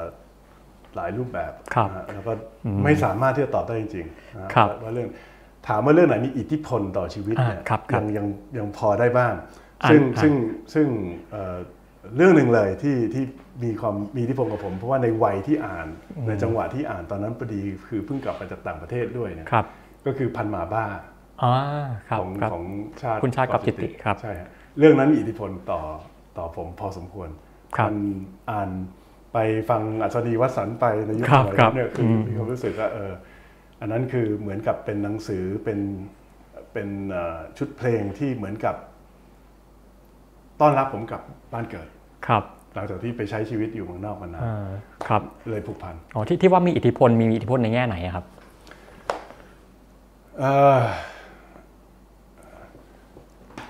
ก็เหมือนอืมอย่างที่ว่าครับครับในครับในเหมือนกับมีความรู้สึกว่าเรากลับมาอยู่ในอ่าในที่ที่เป็นของเราละครับ คือผมไม่อยู่เมืองนอกตั้งแต่ ผมไม่เรียนเมืองนอกตั้งแต่ป .6 อายุอืม11อืมอืมแล้วก็พอจบแล้วก็ทำงานต่อที่นั่นอีกครับสองปีครึ่งก่อนที่จะกลับมา เพราะฉะนั้นผมอยู่โดยรวมก็คือจาก 11 ถึงเท่าไหร่ยี่สามครับครึ่งชีวิตอะนะฮะณเวลานั้นครับสิบกว่าปี เพราะฉะนั้นตอนกลับมาเนี่ยเอ่อมันมันก็ยังยังงงๆอยู่นะฮะยังงงๆอยู่ว่าเอ่อตัวตนที่แท้จริงของเราเนี่ยคือครับคือเป็นใครนะครับไปเป็นคนไทยที่โตอยู่ต่างประเทศเอ่อเรากลับมานี่คือที่ของเราหรือเปล่าอะพอพออ่านหนังสือเล่มนี้แล้วก็อย่างที่ว่าบวกกับเอ่อฟังเพลงในยุคสมัยนั้น เรามีความรู้สึกว่านี่มันใช่นี่มันคืครัอบเราอืมอืมนะครับแล้วครัก็บเราก็เลยเลยทำให้เรามีความรู้สึกว่าเออเราเราเราเราอยู่ที่ของเราละ ครับครับโอเคตอนนี้หมดคำถามนะฮะขอคำถามเพิ่มจากผมนิดนึงนะครับคำถามนี้ไม่ไม่ถามไม่ได้นะครับแคนดิเดตนายกนะครับพักได้คิดไว้หรือยังของพักเอิ่มผมผมกล้าตอบว่าน่าจะมีหัวหน้าพักอยู่ด้วยนะครับครับครับแต่นอกจากนั้นเนี่ยเอ่อผมไม่รู้จริงๆ แล้วก็ที่ไม่รู้นี่ก็เพราะว่ายังไม่ได้มีโอกาสได้คุยกัน ไม่ได้คุยกันเรื่องนี้นะฮะเอ่อผมผมไม่รู้ว่าอ่า ยกตัวอย่าง ผมผมไม่ทราบว่าท่านประธานพักเนี่ยครับ ท่านมีมีมีเจตนาตั้งใจยังไงในเรื่องนี้ ถามว่าท่านเหมาะสมเป็นนายกไหมผมผมมองผมบอกได้เลยว่าเหมาะสมมากครับนะครับเอิ่มแต่นั่นคือความต้องการท่านหรือเปล่าผมไม่รู้ครับเพราะเพราะไม่เคยคุยกันอืมแต่ถ้าสมมุติว่าคุณกรณ์ได้รับเลือกเป็นแคนดิเดตของพรรคเนี่ยก็พร้อมไหมครับ พร้อมผมพร้อมตั้งแต่ครับอยู่พักกล้าครับเออพร้อมเป็นนายกด้วยใช่ครับใช่ครับอืมก็เอ่อก็พร้อมอะครับ ครับตามนั้นนะฮะผมคิดว่าอย่างที่ว่าเรื่องที่เราคิดอยากจะทำก็ชัดเจนนะฮะเอ่อประสบการณ์ที่สะสมมา ผมคิดว่าก็ก็ไม่ได้ด้อยกว่าใครครับนะฮะแล้วก็ความตั้งใจเจตนาที่เรามีเรามั่นใจนะครับต่อประชาชนต่อบ้านเมืองครับก็ต้องบอกว่าพร้อมอืมอีกนิดนึงฮะถ้าสมมติว่าไม่ใช่นายกเนี่ยมองสมมติว่าได้ร่วมรัฐบาลเนี่ยมองรัฐมนตรีเก้าอี้ไหนไปไหม ผมต้องบอกว่าครับเอ่อพูดถึงการเป็นรัฐมนตรีเนี่ยผมได้เป็นรัฐมนตรีในตำแหน่งที่ที่เอ่อเอาเอาว่าตำแหน่งในฝันของผมไปแล้วครับ ก็คือรัฐมนตรีคลังอืมที่ผมพูดอย่างนั้นเนี่ยเพราะว่าเอ่อพ่อผมเป็นข้าราชการกระทรวงการคลังมาทั้งชีวิตผมผมวิ่งเข้าวิ่งออกกระทรวงคลังเอ่อมาตั้งแต่เล็กนะฮะรู้จักกับข้าราชการเอ่อที่สุดท้ายผมมีโอกาสได้เข้าไปร่วมทำงานด้วยในฐานะรัฐมนตรีตั้งแต่ผมยังเล็กอยู่ ผมสนใจเรื่องเศรษฐกิจ ผมผมอยากที่จะมา ผมตอนนั้นมีมิชชั่นที่อยากที่จะมาแก้ปัญหาวิกฤตเศรษฐกิจให้กับประเทศ ผมอยากที่มาช่วยแก้ปัญหาเรื่องหนี้สินของประชาชนผมแม้แต่ฟื้นฟูการบินไทยอะไรทุกอย่างเนี่ยคือมันมันได้ทำมาหมดละครับ เพราะฉะนั้นเอิ่มผมไม่ได้มีความทะเยอทะยานเอ่อที่จะต้องไปกลับไปเป็นรัฐมนตรีหรืออะไรนะฮะมาถึงจุดนี้เนี่ยผมอยาก จริง ๆ ที่ออกมาทำภาคนี้คือผมอยากอยากสร้างโอกาสให้กับให้กับคนรุ่นใหม่ครับ ให้ให้เขามีมีมีมีพื้นที่ที่สร้างสรรค์ในการที่จะมาทำงานการเมืองครับนั่นนั่นคือนั่นคืออาจริง ๆ คือแรงบันดาลใจครับนะครับที่ที่มีอยู่ณปัจจุบัน ถามว่าพร้อมไหมที่จะต้องเข้าไปทำงานอีกก็โอเคอะครับแต่ว่าแต่ว่าอย่างที่ว่าครับในวัย 44อ่า ได้ได้เคยมีโอกาสในตำแหน่งที่เหมาะสมที่สุดกับกับตัวผมแล้วนะเพราะฉะนั้นก็อย่างที่ว่าตอนนี้ความเป้าหมายและความทะเยอทะยานมันมันมันมันไม่ใช่เรื่องนั้นมันเป็นเรื่องอื่น ครับ โอเคก็วันนี้ก็ ใช้เวลาพอสมควรนะครับจริงๆอยากคุยต่ออีกสักชั่วโมงหนึ่งแต่ว่าเนื่องจากเวลามีจำกัดนะครับคุยสนุกมากเลยเกรงใจนะครับผู้ชมด้วยครับครับตอนนี้ผู้ชมเริ่มง่วงแล้วนะครับใช่ครับอะเดี๋ยวก่อนปิดรายการนะครับเดี๋ยวขอโปรโมทรายการของเราสักนิดนึงนะครับวันพฤหัสบดีนะครับเวลาสองทุ่มครึ่งนะครับพบกันทุกสัปดาห์กับรายการ One-O-One Postscript คุยข่าวนอกสคริปต์กับพี่วิสุทธิ์คมวัชรพงศ์นะครับติดตามได้ทางทุกแพลตฟอร์มของ d 1 0 1 w o r l d นะครับ ครับแล้วก็สำหรับวันนี้รายการ One-O-One One-on-One นะครับกับผมและคุณกรณ์ก็ต้องขอลาไปก่อนนะครับสำหรับตอนหน้าจะเป็นใครแล้วก็คุยเรื่องอะไรก็ติดตามกันได้นะครับสำหรับวันนี้ก็สวัสดีครับ